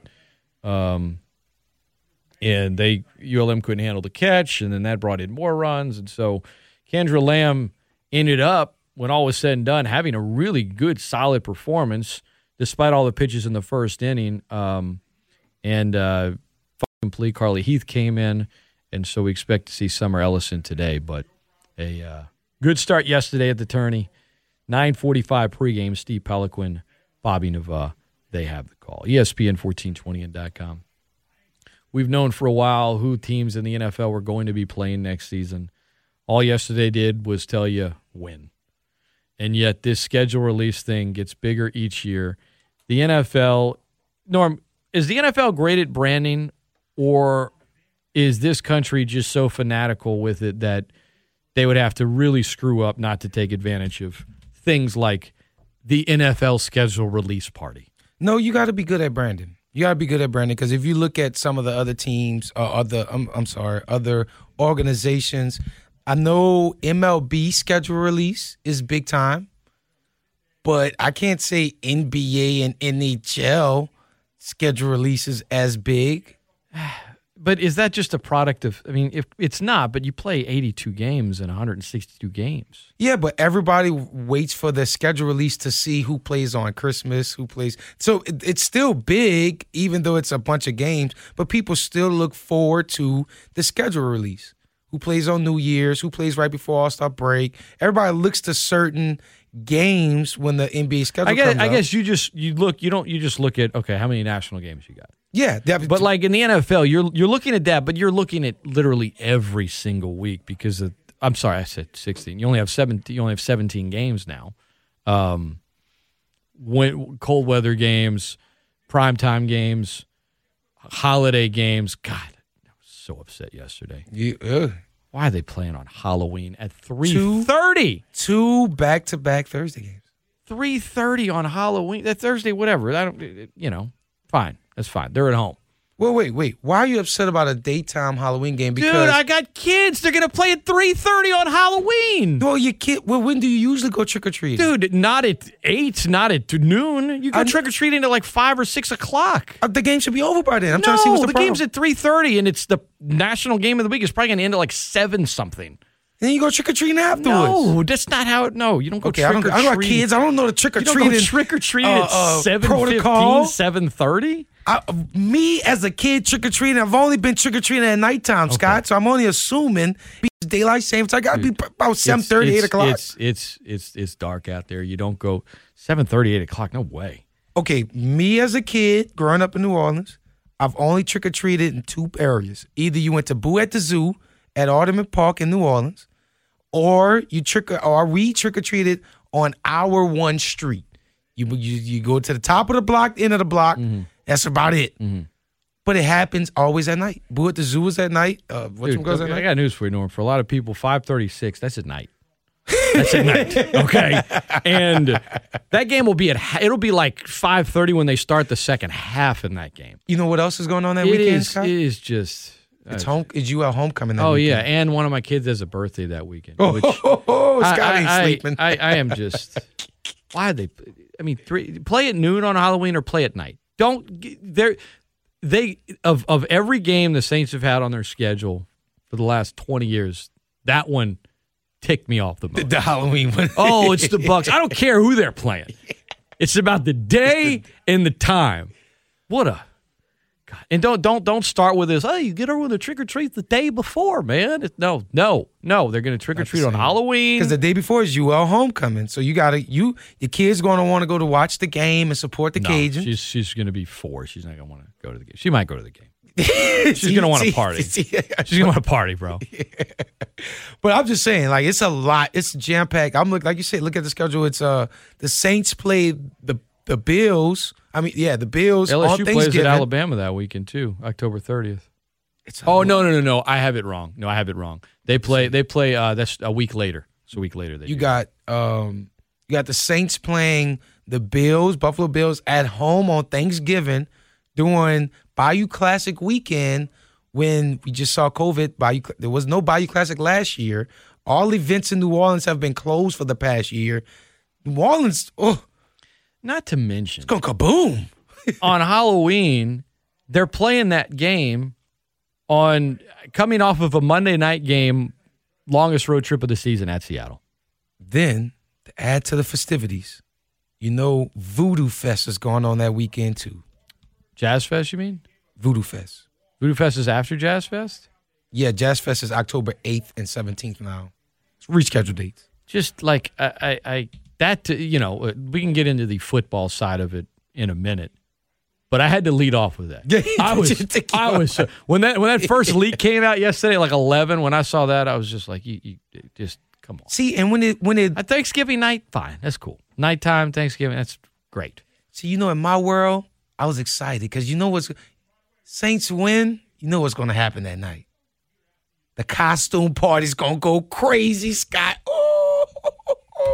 Let's go. That's the one Saints win I don't want. I won't even probably won't even see it. Yeah, because you're gonna be asleep at seven thirty. Asleep. I'm gonna be coming in for trick or treating, and the game's gonna be over.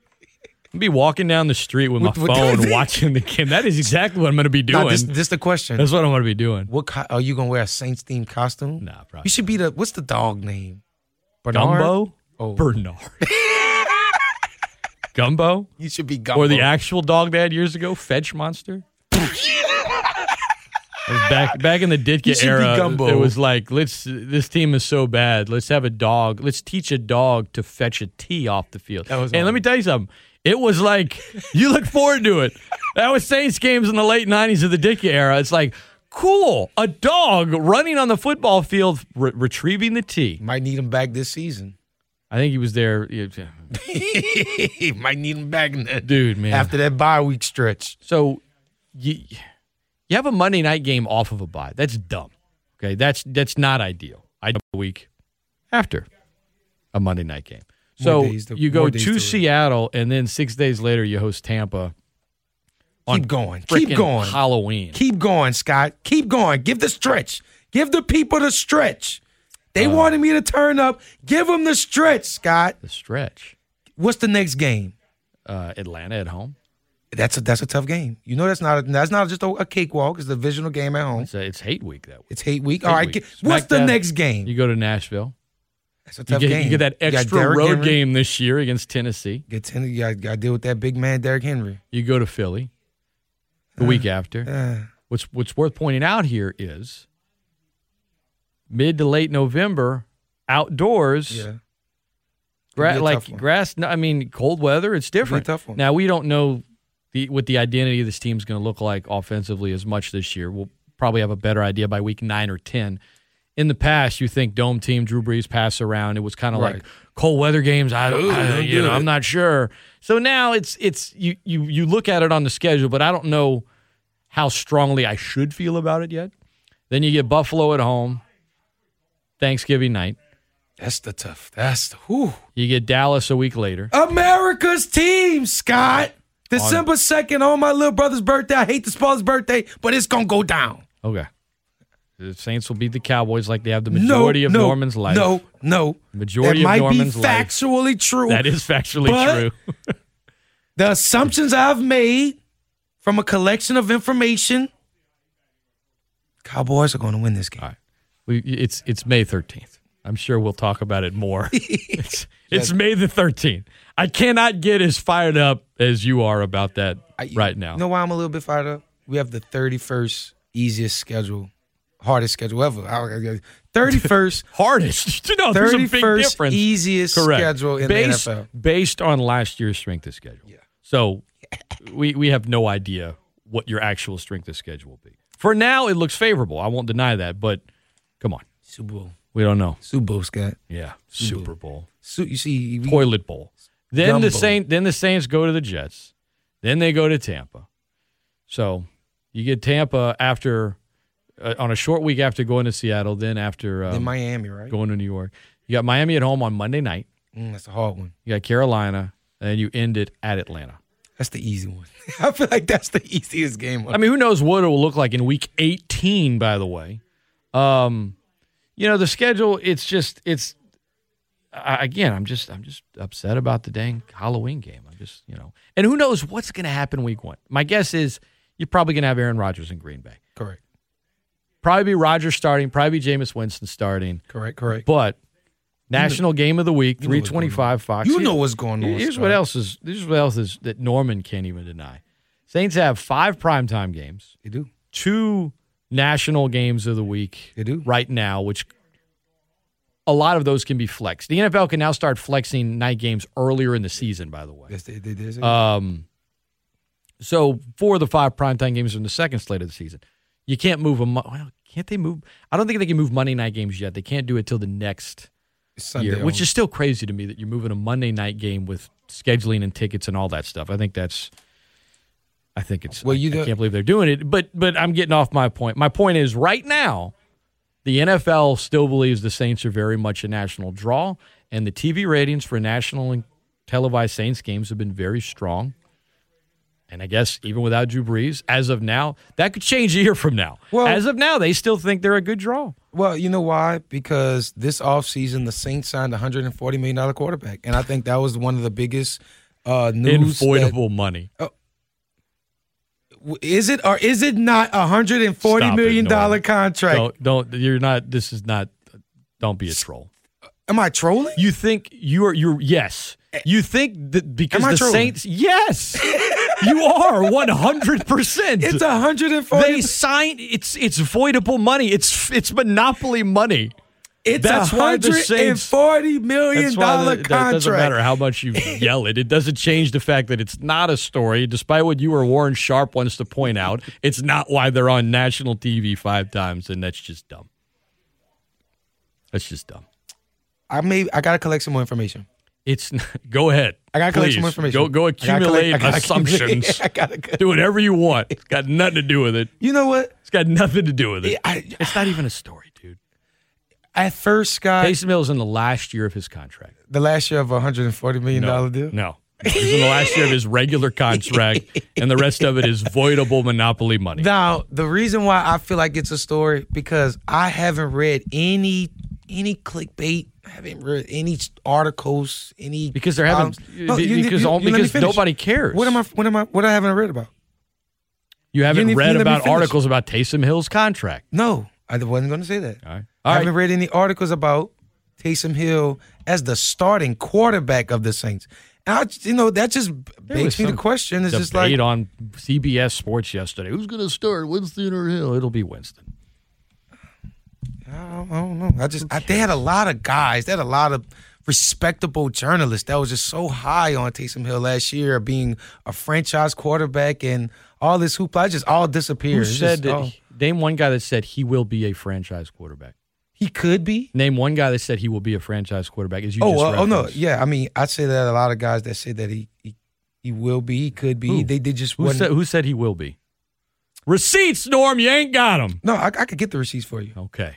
I get the Let me see where it says he will be a franchise quarterback. Yeah, they got a lot of people just. a lot of respectable people's a lot of respectable people just throwing out the Uh, word franchise quarterback. I just I hate it. And it's just like throwing words out Throwing there words without out there, backing it up. I'm be looking like, at a you know, guy I doing need- it right now I need to see. That's what I was now. told. I need to see more film of Taysom to Hill see if he before I could make a- actually start. Yes. And now that this, now that fair- more film has been fair- it was a accumulated, fair judgment. I haven't heard any answers to my initial question. Now that the film has been accumulated, so that's, that's I'm just got to harp. I got to poke at that, and make sure I get a little, little juice come out of that.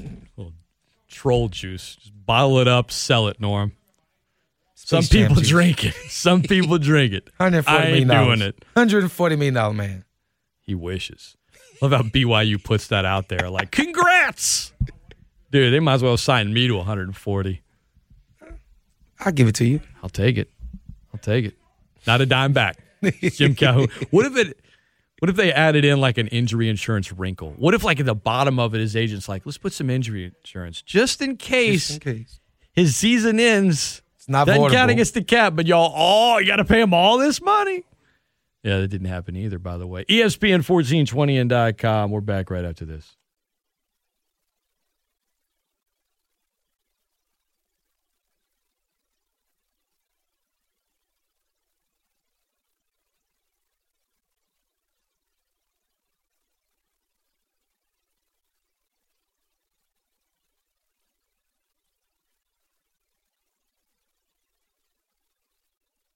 All right, welcome back into the Great Scott Show, the Great Sports Callers Open Think Tank. Norm and I are hanging out with you a little longer this morning. Uh, 9:45 pregame for Rage Cajun softball. So I'm going to do something that I know Norm is going to enjoy. I'm going to acknowledge that I was wrong about something, something that he, you know, could he could learn some humility here and there, something What more lax. And not only was I wrong about something, I was wrong about something regarding the Saints that ended up being about the Cowboys, which I know just, you know, gets him. Yeah, he's over there raising his eyebrows. he's at the club or something. It won't look like that again. That's weird. Dude, I thought I thought for sure that the Thursday night opener for the NFL season would be Bucks hosting Saints. I thought I was and I've thought that for a while. I'm like, look, you got the defending Super Bowl champs are going to host the first game. It's a divisional foe. The next quarterback of the Saints is going to be the guy that was the quarterback in Tampa that was replaced by Tom Brady, who will soon break some of the records that currently are held atop the passing list by the guy that just retired, the future first ballot Hall of Famer, and just retired from the Saints, whose career ended in January against. So all, all of these, all of these reasons, I was like, that's going to be the opener. But it wasn't. I was wrong. It's the Dallas Cowboys at the Tampa Bay Buccaneers America's team. to kick off the season. When was the- America's. When was the last time Dallas was in the first game of the, the, the year? Was it when they lost on that Wednesday night to the Giants? Uh, I want to say it was. I just, I just was looking at the Bucks. I don't. I don't remember. There was a the year Bucks they had to was the play. They had, I think, 2012. They had to play the first game of the season, but because of um, because of something presidential, they had to play on a Wednesday, which was weird that the NFL opened on a Wednesday night. And uh, actually, I think the Cowboys. Actually, I take that back. I think the Cowboys won that game. Um, I don't know. I know the Bucks. When I went back and looked at the Bucks, the Bucks was the year following when they won the Super Bowl. that's so, so yeah. So it's been a long time. It's been a them. fun. Yeah. Yeah, I think the Cowboys did it. Now maybe they've done it since then, but I, I feel like it was it was the 2012 season, and um, they went to New York on a Wednesday night and they won. Romo threw a, cup, two touchdowns to um, receiver that was with you guys for a long time, but none of y'all liked. Miles Austin. No, no, Patrick. Uh, Oh, Patrick Crayton. I think it Oh, was. I like Patrick it Crayton. might- nah, I don't Got know. Miles Austin, Patrick Crayton, Roy Williams. Now I'm gonna have to go back and look. Got um, Ashley. No, who's the other guy? Patrick Crayton, Sam Hurd. uh, no, not Sam Hurd. Uh, Romo threw three touchdowns. They went 24 to 17. Okay, I, I, I- got the touchdowns wrong. So you had Kevin Ogletree, you had Miles Austin, Yeah, Miles. and you had a bunch of field goals and Patrick two-point had a solid career. Glad you brought his name up. Shout out to Patrick Crayton. Man, it's not it's not great. And there was a receiver that was with the Cowboys for like a long time, and anytime you bring them up to a Cowboys fan, they get all they get all mad. But who? Uh, Roy Williams. That's the one that I'm I'm upset about that ever put on a jersey. We gave up a first round pick for him, huh? Oh, oh don't tell me about it. Don't tell me about it. ESPN 1420 and dot .com, 269 1077, 269 1077. Anybody wants to uh, jump in on the show, Scott Prather, Norman Locke, Ragin' Cajun softball coming your way. Statistics for you too when we come back from break. Well, we don't have to go for break. Statistics about what? Okay. Uh, uh, Taysom Hill versus when we were talking off air, who was a better football player? That's the word. That's the word. Football player. Terrell Pryor or Taysom Hill, and I got the stats. A better football is Pryor still in the league? Pryor is not still in the league. He had, he had, he, had, he had one good season, didn't he? Where he's put up some good numbers. Yeah, yeah, he had two good seasons technically. technically, he had an okay season. That quarterback only starting uh, nine games, but in those nine games, he threw for two thousand yards. He passed for seven touchdowns, rushed for two, had 11, 11 interceptions. I'll, I'll, I'll, I'll also just give him a break. I mean, there was a, a long stretch where if you were the quarterback of the Raiders, it didn't matter who you were. Like Carson Palmer went there was horrendous, and then went to Arizona and was like almost in, like he got him to the NFC title game. Randy Moss had the worst career of his life. Yeah. and like there was a, broke records. There was a there was a stretch there where it was like I if you played for the Raiders, if you were good, I'll give you credit. If you struggled, I won't even I won't even hold it against you. And then he changes position, takes a year off, change play quarterback all his life, changes position, and then has a thousand yard receiving uh, year with seventy seven catches. You know, Taysom Hill ain't come close to being that successful. Oh, well, he might not be as good a wide receiver. No. Well, you say football. Football players uh, try all the positions. I mean, I'm, I, I just gave you. Is, is, Terrell, is Terrell Pryor playing? You know, played, running back, tight end. Is he play kick returner? Is he, is he, is he going? Is he a gunner on punts? He played. Uh, your your obsession with Taysom Hill. Uh, we was talking off you, air. You you, you, just don't want to admit that he is a good football player. I didn't say that. Will I, you we, admit it? Well, we was talking about off air. Scott, I want you give people a little bit of back background information. I thought that he was not a good starting quarterback. No, who? You didn't say that. Taysom Hill. Yeah, I did. Oh, okay, okay. I did. There's no question. Okay. Thought he was not a good starting quarterback, but I thought in his four starts he was slightly better at quarterback than one Tim Tebow. Okay. That's what we talked about. That's what we talked about. And uh and pro, by the way, pro. Pro. Not, not college. Tim Tebow is one of the greatest college quarterbacks, players, everything of all time. And that's what we disagreed, none. and it, it, went down the rabbit hole of Terrell Pryor it, because I feel like Tim Tebow, quarterback in his season as a the quarterback for the Broncos in his seven game stretch that led them to the playoffs, he looked that bad. I think Taysom might have been able to lead the Saints to the playoffs last year, and I wouldn't have said he looked good. It's true too. Two things could be true. He won some games. uh, 269 1077. Let's head back to the phone lines. Welcome into the show. Good morning. Hi. Um, uh, since he mentioned Tebow, man, I, I, think we're blowing this whole thing out of uh, proportion. I don't like it, man. Um, but some people going on tangents talking about he's taking he's taking someone's spot. No, I heard you say it's privilege. I don't. It's not even that deep. Y'all, y'all look at y'all making this more deeper than what it is. Well, I'm not looking at this as privilege or. Well, hold on. I'm not looking at this. I look at it for a simple fact. This man isn't this, isn't he from Jacksonville? He yes. lives in Jacksonville. It's his former head coach. He was born in Jacksonville too. Uh, I think he was born in the Philippines, but oh, he grew up there. He he's a, he's a Jacksonville native. Yes. Um, he's his former coach. I mean, that's 90, 90 players on the team. He's not going to make the team. It's not. It's it's the reason. I, am looking deal. at it as you know, it's a way to, like y'all said, Norm earlier. We know we talked about this selling jerseys, uh, prodigal son type thing. You know, you know, let's end it where I started. That type of thing. He's not gonna. It, it, he's not. You know, we can sell like you said. But probably I, more fans will come out to uh, the preseason games. He might start at quarterback, whatever, and he, and he might. And he's not gonna make it. You know, I, I hear the guy who's subbing for uh, um, Bart Scott show. The guy that they got subbing for someone right now. Oh my God, I cannot stand this dude's voice. On principle, I would knock him out if I saw him somewhere. Just I could like his voice. But but the way he was going on about it, sound like people's taking a spot from a 21 year old. No, really? he, like, he, he literally is though. I mean, like I said in the not. if you was listening to what I was saying, so Uh, Shannon Sharpe was yes, a I, I was yeah. Shannon Sharpe was a late uh, seven round pick, if I'm not mistaken, or six round pick out of a HBCU, and nobody would have thought he would have made the roster. He had to. Shannon Sharpe had a brother already in the league. You don't think that had something to do with it? Uh, he would have got he would have got drafted over seven rounds if if talent or if it's just leaning on his brother. He would have got drafted. They got a bunch Man, of brothers. He got they got they got. Because that was a cheap way to pay him. Hey, why? Hey, Oh, we- we got Justin somebody gonna hold Jefferson's brother is Jordan Jefferson. That didn't get Jordan Jefferson in the league.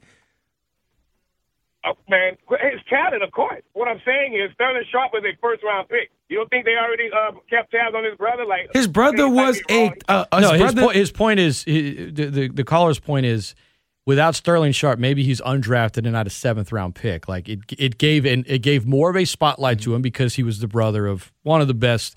Sterling Sharpe hadn't gotten hurt, he would have been in the Hall of Fame. No, correct. But also, if you're going to say that uh, and as- assume that that's why Sh- Sh- uh, Sharpe got drafted, then even if that's the case, Tim Tebow just took his spot. all right, all right. Tell me, uh, name me a tight end in the league right now who was drafted late.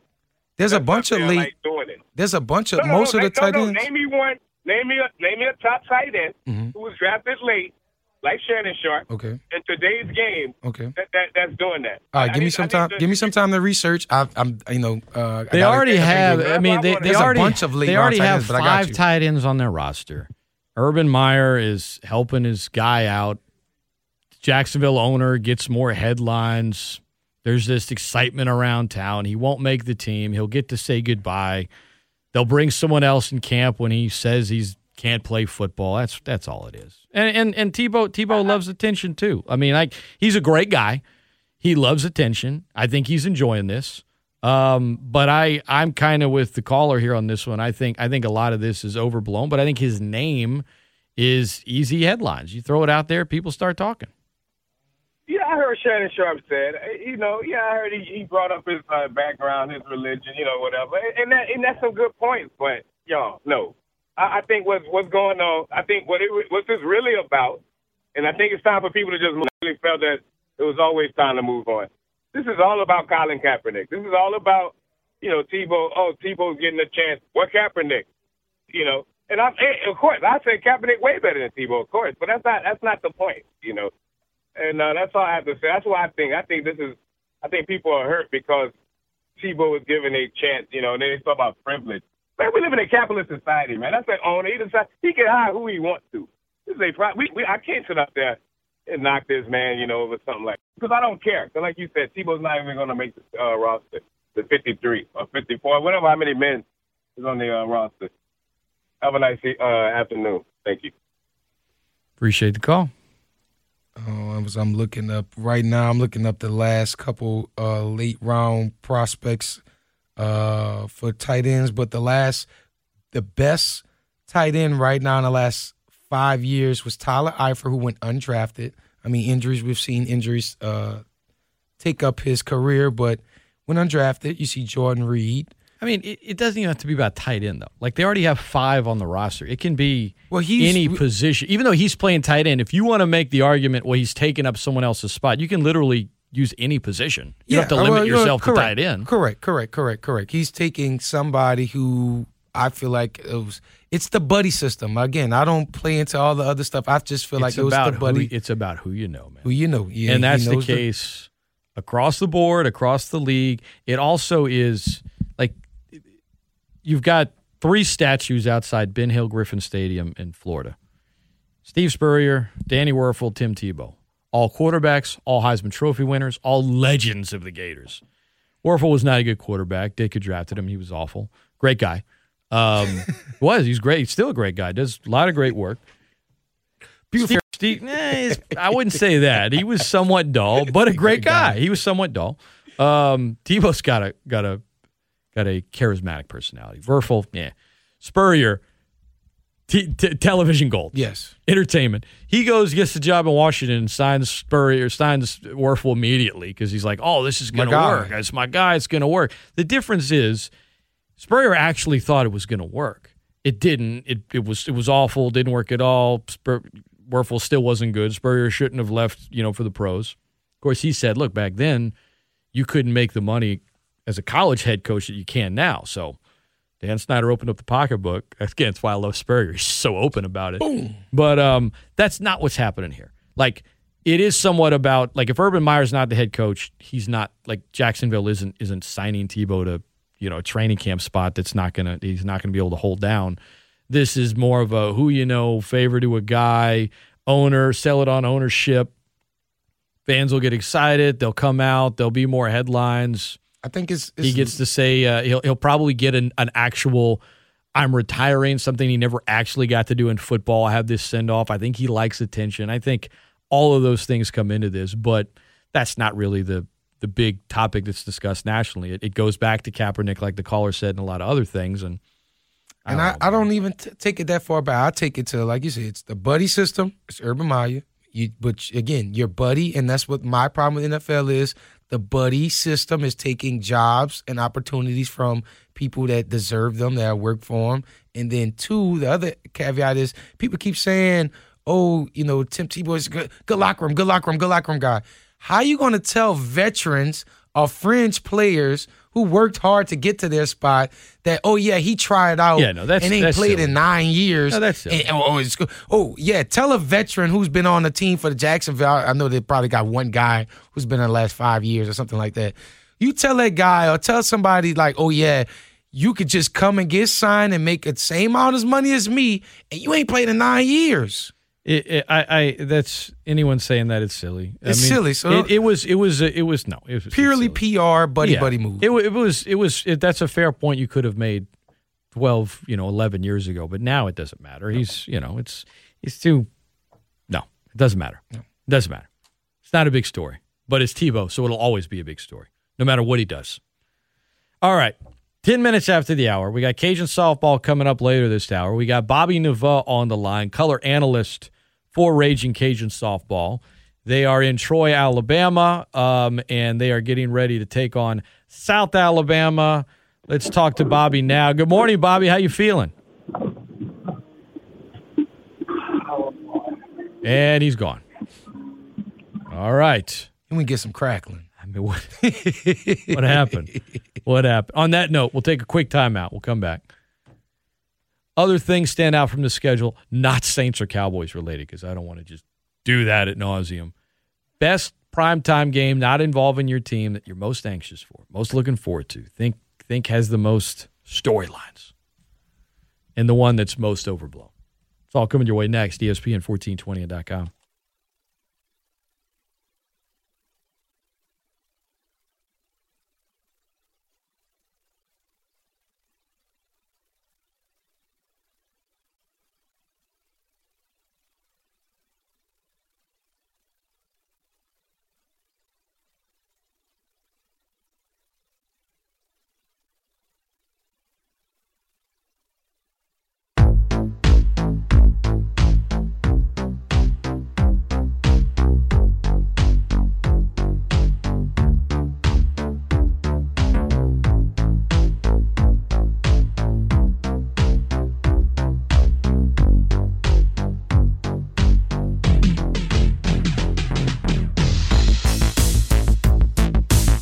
Welcome back into the, we're still calling it the Great Scott Show extended edition this morning. Rage Cajun softball coming up 945 pregame with a 10 o'clock first pitch. Cajuns taking on South Alabama here to chat with us just for a few minutes. He is on the line this time. He does hear us. It's Mr. Bobby Nava. Good morning, Bobby. How are you? Good morning, man. It's cold out here. Cold? What's what's the temperature? Cold for for Steve and you, or like legit cold? It's cold. It's 54 degrees, overcast with a light wind blowing right in my face, and I'm freezing. All right, freezing, man. What? What? Me, you know? Tell us what that means in softball terms. How does what, what kind of impact, if it, if any, does that have on a game today? Probably none. Probably no impact on the girls. Just hearing you, you know? just be hearing you and Steve complain on the broadcast, pretty much it. Steve's not. Steve's not complaining. I'm the one complaining. Oh no, no, Bobby. But you know that he. Come on. If it's cold, you're telling me Steve's not going to complain. I mean, you're a good guy, Bobby, but you're not a liar. Let's let's. I mean, the man the man says that y'all are calling the games from the North Pole right now. Let's be real. What I'm saying is he hasn't complained yet. Oh, okay, okay. Once we get on the air, you know, they may change. Call. Cat is cold. Ellison, first pitch. Um, Cajuns got the win yesterday. Kandra Lamb started out a lot of pitches early, but once she settled in, uh, per, seemed to perform nicely. Bobby, overall, your thoughts on yesterday's game? Oh, yesterday's game, Cajuns played extremely well. You know, uh, describe yesterday's win. You know, in my opinion, was solid, solid all the way around. Pitching, defense, the hitters came around. You know, we scored seven runs, and uh, Kandra Kandra Lamb looked good. You know, she uh, she was able to uh, to mix in a couple of other pitches. She had her uh, her changeup working, and you know, threw the screwball, huge curveballs, and kept the uh, the uh, ULM hitters off balance, and just did a really really good job. Uh, so South Alabama today, you want to stay in the in the winners bracket. Obviously, just keep winning. You want to go four and zero, get out of there, get ready. Um, what does South Alabama bring to the table? You know, I remember the games earlier this year here in Lafayette. Um, pair of one nothing wins, and then a Sunday win. I think that was six nothing. But you know, not a lot of runs from South Al. Well, no runs actually, but two hard fought contests and two games in that series. What what do you anticipate here today? What's the key? Well, what South Alabama brings to the table is Olivia Lackey. You know, she's a good looking freshman pitcher, and uh, throws, you know, 67 to 70 miles an hour rise ball. And, uh, you know, it's just a really difficult pitch to catch up to. And when, when she's got it going on, she's really good. She was really good yesterday. We watched her pitch against App State, you know, and they, they won that game at 11 nothing in five innings. But she really looked good. I think she pitched a one hitter, you know, and um, uh, paid really close attention the first couple of innings. I was watching the game, and she struck out five of the first six hitters she uh, faced, and uh, Lackey looked good yesterday, so we'll see what she brings to the table today. Uh, let's see. I've just got the starting lineups, and she is starting uh, for South Alabama. So that's what they bring to the table. You know, uh, in that three-game series in Lafayette, they had trouble scoring runs. Cajuns shut them out all three games, and hopefully that'll be the case again today. Good stuff, Bobby. Appreciate the time, man. All the best, and uh, we'll hear you and Steve on the air in about 25 minutes. Okay, my friend. Thank you. Thank you. That is Bobby Nava, Cajun softball coming up. And uh, if they win today, they will uh, play again tomorrow at 10 a.m. So keep winning. And if they win tomorrow, then they would play at 2.30 in the Sun Belt Conference Championship game. ESPN1420n.com, Scott Prather, Norman Locke, NFL schedule release yesterday. A non Dallas or New Orleans game on the schedule that you are you have circled. You're like, looking forward to this. I know it's only May. I'm going to make sure I'm somewhere so I get to watch it. Week one, Jets versus Panthers. Like, like, the NFL came out the gate like we go, we gonna bring it to you. We gonna bring it to the front door. It's like okay, we, so, so week one, you're and you're you're excited about two bad teams because of the storyline. Well, there's zero zero, so I can't say it's two bad teams. You, Are either those? In do you believe either of those teams will have a winning record next year? Possibly, could be, could maybe. No, no, Assumptions. Do you, do you believe it?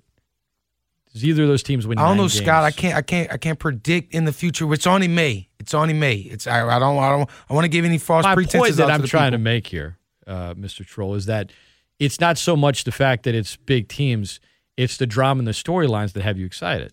Well, I don't know. I don't know what teams are going to be big teams. I got my Cowboys winning Super Bowl. Oh, uh, on how, how can you predict that? And that's It's what I'm saying. May. You told me that early in the hour. So I, I don't Dude, I'm not even. Too, I'm not even ribbing you. My point is the drama of the game is what's appealing to you, not the not the matchup. it might be a good matchup. Christian McCaffrey's coming back. You know, Sam You Darnold just got his, his contract You don't care about. That. you don't care about that.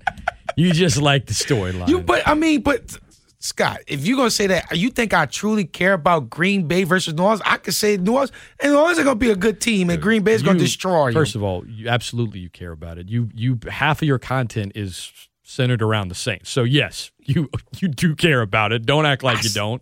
This I did preface to say I could.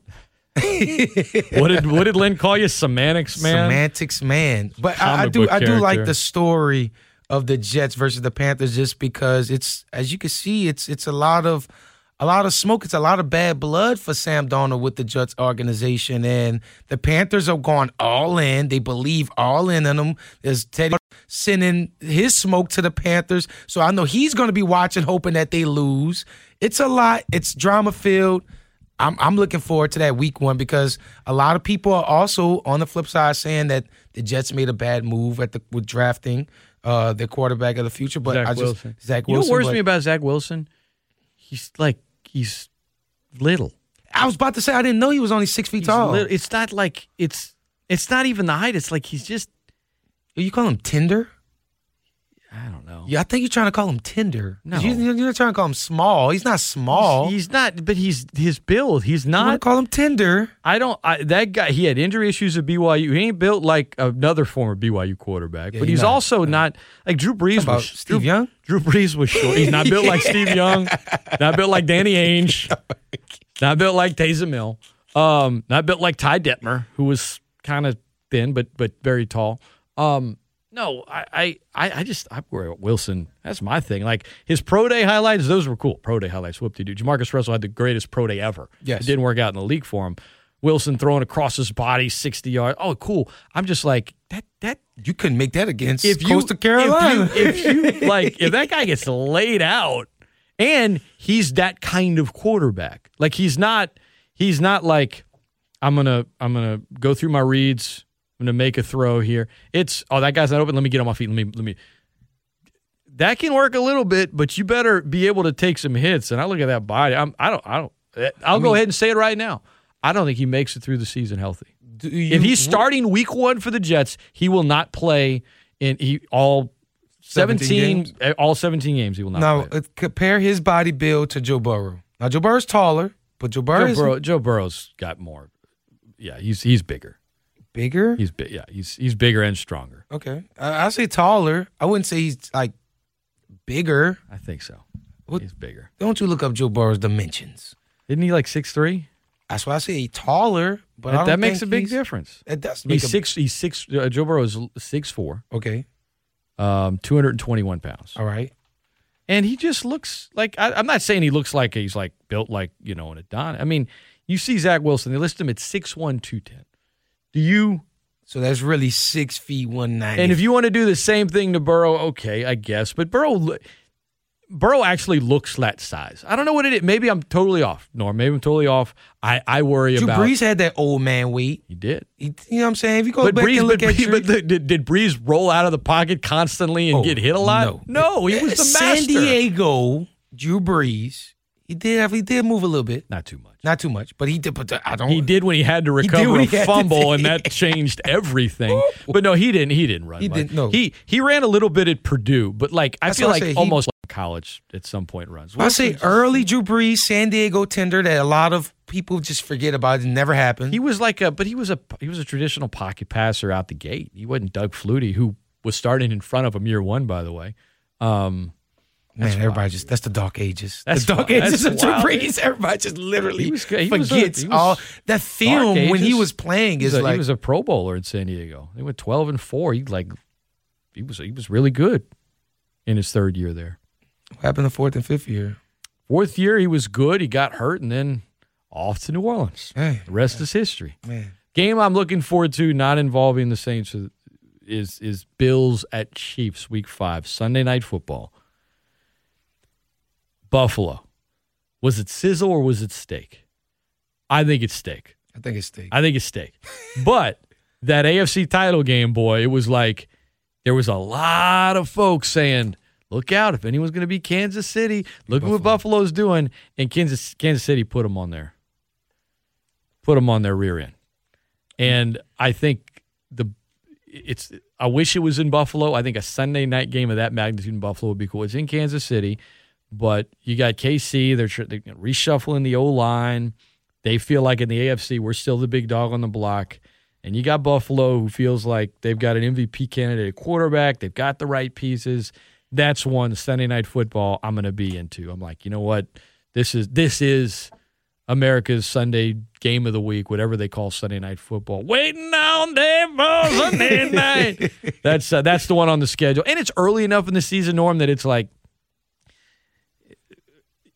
even if one of those teams struggles a little bit this year, by week five, you're still going to think they're really good. So well, the hype should still be there. Well, the first five weeks in NFL, you know, it's fool's gold. You know it's fool's gold, Scott. First five weeks always fool gold. We we was sitting there calling the Bears like the Bears not Bears not good last season. He's like, oh, the Bears five and zero. Oh. Nah, we don't believe it. We don't believe it. Oh, the Bears six. We don't believe it. We don't believe it. The Steelers. Oh, the Steelers are ten and we don't believe it. I thought the Steelers were good. I thought they were good. I mean, they were a playoff. Team. It was playoff team. They were better than the Bears. It was better than Bears. It was better, than Bears. Bears. But, but the first five weeks, full goal. Now, the other team, I mean, another matchup other than the, the first week palooza that's going on, obviously, Scott, Scott, what would you do with $1,400 right now? Put it in the a bank. stimmy. Put it in the get bank. a stimmy. Put it in the bank. Okay. Well, right now to get a nosebleed ticket to the Patriots versus Bucks game.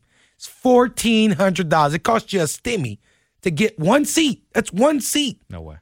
No, I wouldn't. Where's that game? It's it's in uh Boston it's in New, it's in New England. Yeah, it's no. in New England in that Boston. Game, I feel like the game's just going to be a lot of build up, and it's just not even going to be good. It's going to be it's going to be 21 to 13. That's going to be the end score. 21 It's 13. just I get it. Look, it it it belongs on Sunday night football. I all that. I just don't think it's going to be good. Fourteen hundred dollars, Scott, for one ticket Never. to see Tom Brady on his return. And this this is monumental because there's only I want to say three quarterbacks that have beaten all 32 NFL franchises. Brett Favre, Tom Brady. I mean, it's Brett Favre, Drew Brees, Peyton Manning. Tom Brady could be the fourth going into the Boston game. Yeah. It's a lot. I'm not, I'm not excited about it. I'm not excited about it. I'm not excited about it. I'm just like, okay. Fourteen hundred dollars seats. Now, if, if any city of residents can afford it, I'll probably say it'd be like Rams. I got friends in that that live in that area. They are not. They can't afford it. They're no. They're not big time Patriots like fanatics where they're like, you know what, I, I have some, pay I have some family in Boston that might be able to afford it, but would not just because it's like they're no. See, if you say it might, night. then in the tax bracket. They're then not. I'm putting them. They could, but they're not smart enough. They're not. not oh yeah, they're not going. No, my uncle's does. He's a famous voiceover actor, so he's he's done all right for himself. Um, my cousin, she's in acting there, and yeah, my friends in the area, a couple of friends that live up there. One of them is a big Patriots fan. He ain't he ain't forking that. no Fourteen. Way. That's for one. He used to have a podcast. That's not even a hot dog with it. Like that's one. Fourteen hundred dollars for what? Scott, you can't go by yourself. That sucks to go by yourself. Let's keep an eye on those. But what's funny is when you look at so if you look at Ticketmaster now, let's look at let's look at week what is this week five, week four, what week four of the NFL season. If you go if you pull up the schedule, it's you can see tickets as low as yes. Okay, so your cheapest ticket is Carolina at Dallas. So you can go see the Cowboys for really cheap, cheap franchise. No big surprise you there. Got, you got you got standing room tickets. Thirty-three bucks. Oh, that's the stand. That's the, that's why it's okay. the standing room Whatever. ticket. Thirty-three dollars. You don't even get a. This seat. is what Norm would say. Thirty-three dollars, Scott. That's what you would do. It, no, no, Scott. It's a great value. no, thirty-three dollars. Thirty-three dollars. Uh, you got some as low as fifty-seven, like the Jets hosting uh, Atlanta, fifty-two. Ooh, nah, that's too Atlanta much. Atlanta hosting Washington, Buffalo hosting Houston, forty-three. Know, I can give a forty-three bucks. The most expensive one that's not Tampa, New England, is $271, and that is Green Bay hosting Pittsburgh.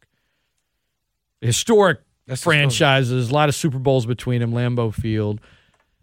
Cheapest ticket right now for Pat's Bucks, $1,177. Yes, sir. I mean, it's almost a thousand dollars more than the next highest ticket to an NFL game that week. Now that and Scott, that was that's the resale price. I, am I'm, I'm still trying to figure out. So listeners, the tickets dropped at 6:45 Central Time last night on Ticketmaster, 15 minutes before the supposed NFL uh, uh, schedule release. So that's already a conspiracy for all my conspiracy theorists out there. I'm sitting there waiting. I watched the countdown. Ticketmaster had a whole fancy countdown. Five, four, three, two, one. And I sat there for for 30 minutes. No tickets were available but resale tickets. I tried to get the Saints Cowboys ticket. None were available for cheaper than $400. Yeah. That's and that's at the top. Walking to Tom Benson. You just wait, man. It's it's a gamble. What if Brady gets hurt? Like in the preseason. Oh, it's tickets diving. Like tickets diving. What if you spend all that money and then wah, wah.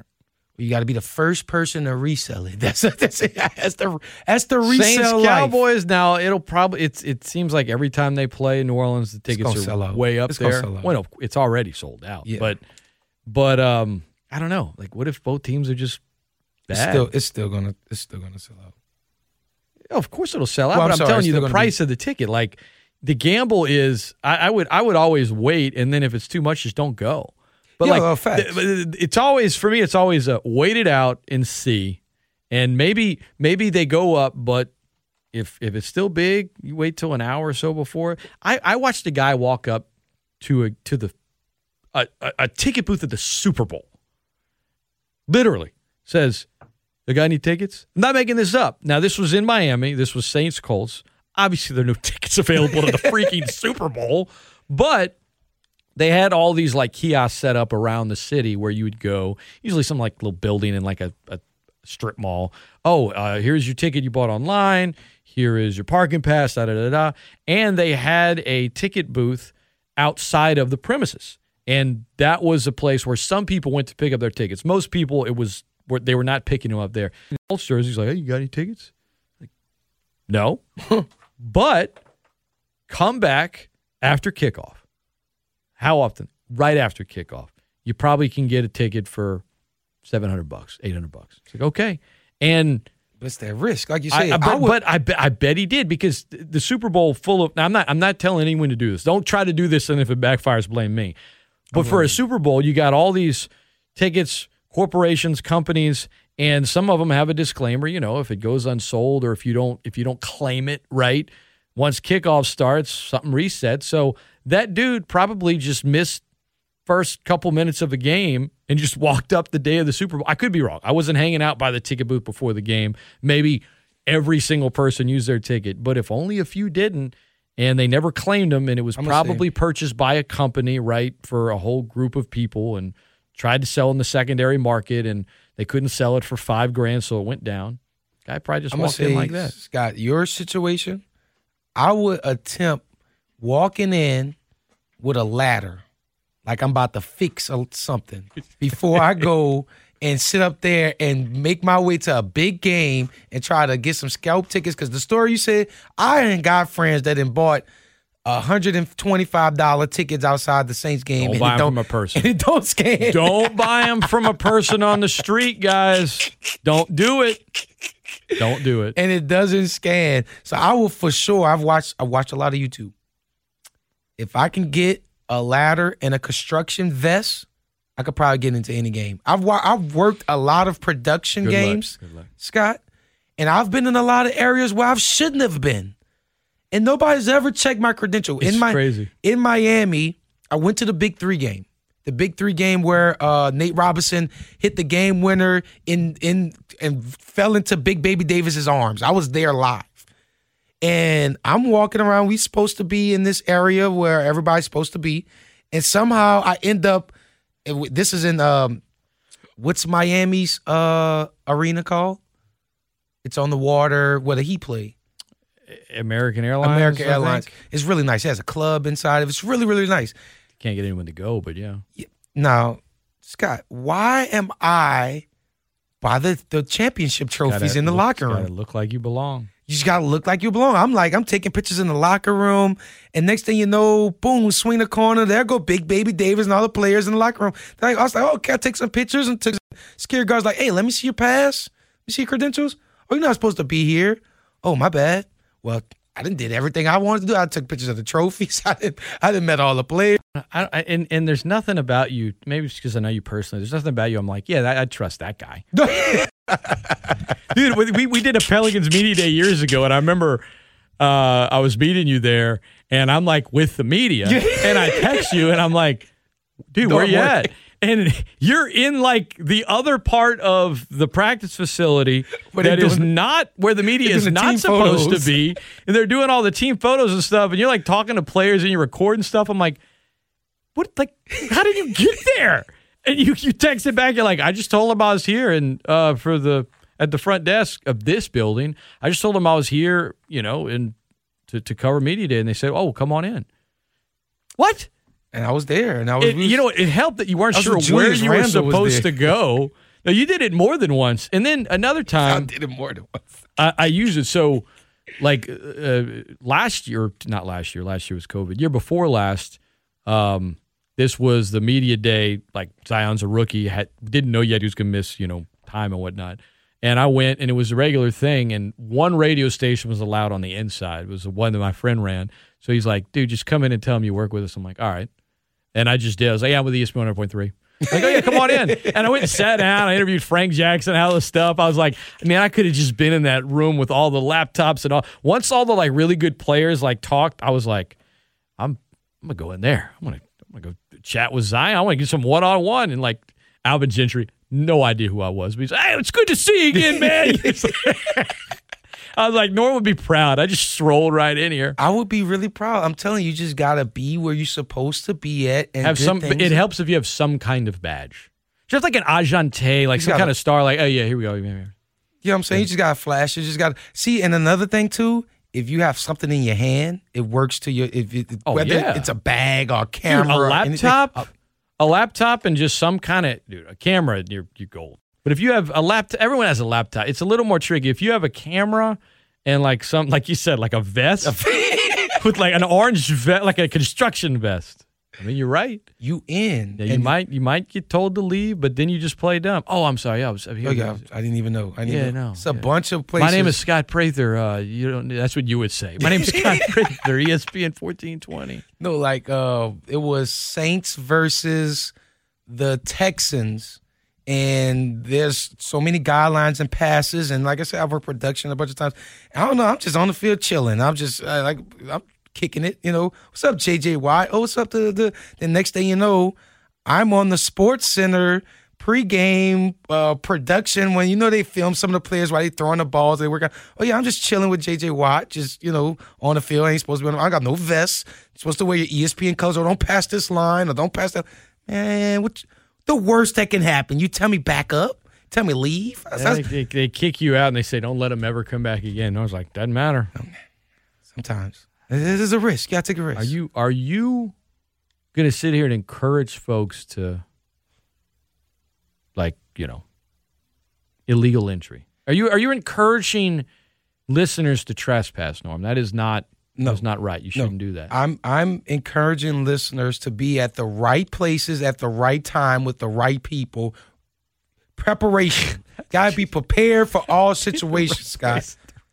Gotta be prepared. My first ever production gig with the Saints, it was on a Thursday call. It was like, hey, um, it's uh, Ravens versus Saints. This is like maybe 2017. And they're like, hey, we got a production gig. You got to get here in two hours. I'm in class. I'm like, I'm gone. I'm like, I left class. I just packed up all my stuff. I just left class and didn't tell a teacher nothing. Left, boom, got on the highway, got there late. They like, we don't even got a credential with your name on it. They gave me somebody else's credential somebody else's picture name on it. I'm like, you know what? I'm gonna make this do what it do. I met Jon Gruden. I met I met the all the staff for the Thursday night Look at this football. guy right here. Got to suit him up for the Bucks here. Hey Suit man, him up for the Ravens. This Norman Locke guy right here. This Norm guy. he's pretty good. Boy, I tell you what, man, he likes to run his mouth quite a bit. Like. Hey man, and that was a, my first ever. Tell you what, man, you want to be a Las. Vegas Raider, man. Come on down. All right, up next, Ragin' Cajun softball pregame from the Sun Belt Conference Tournament, Louisiana versus South Alabama. Steve and Bobby, right after this.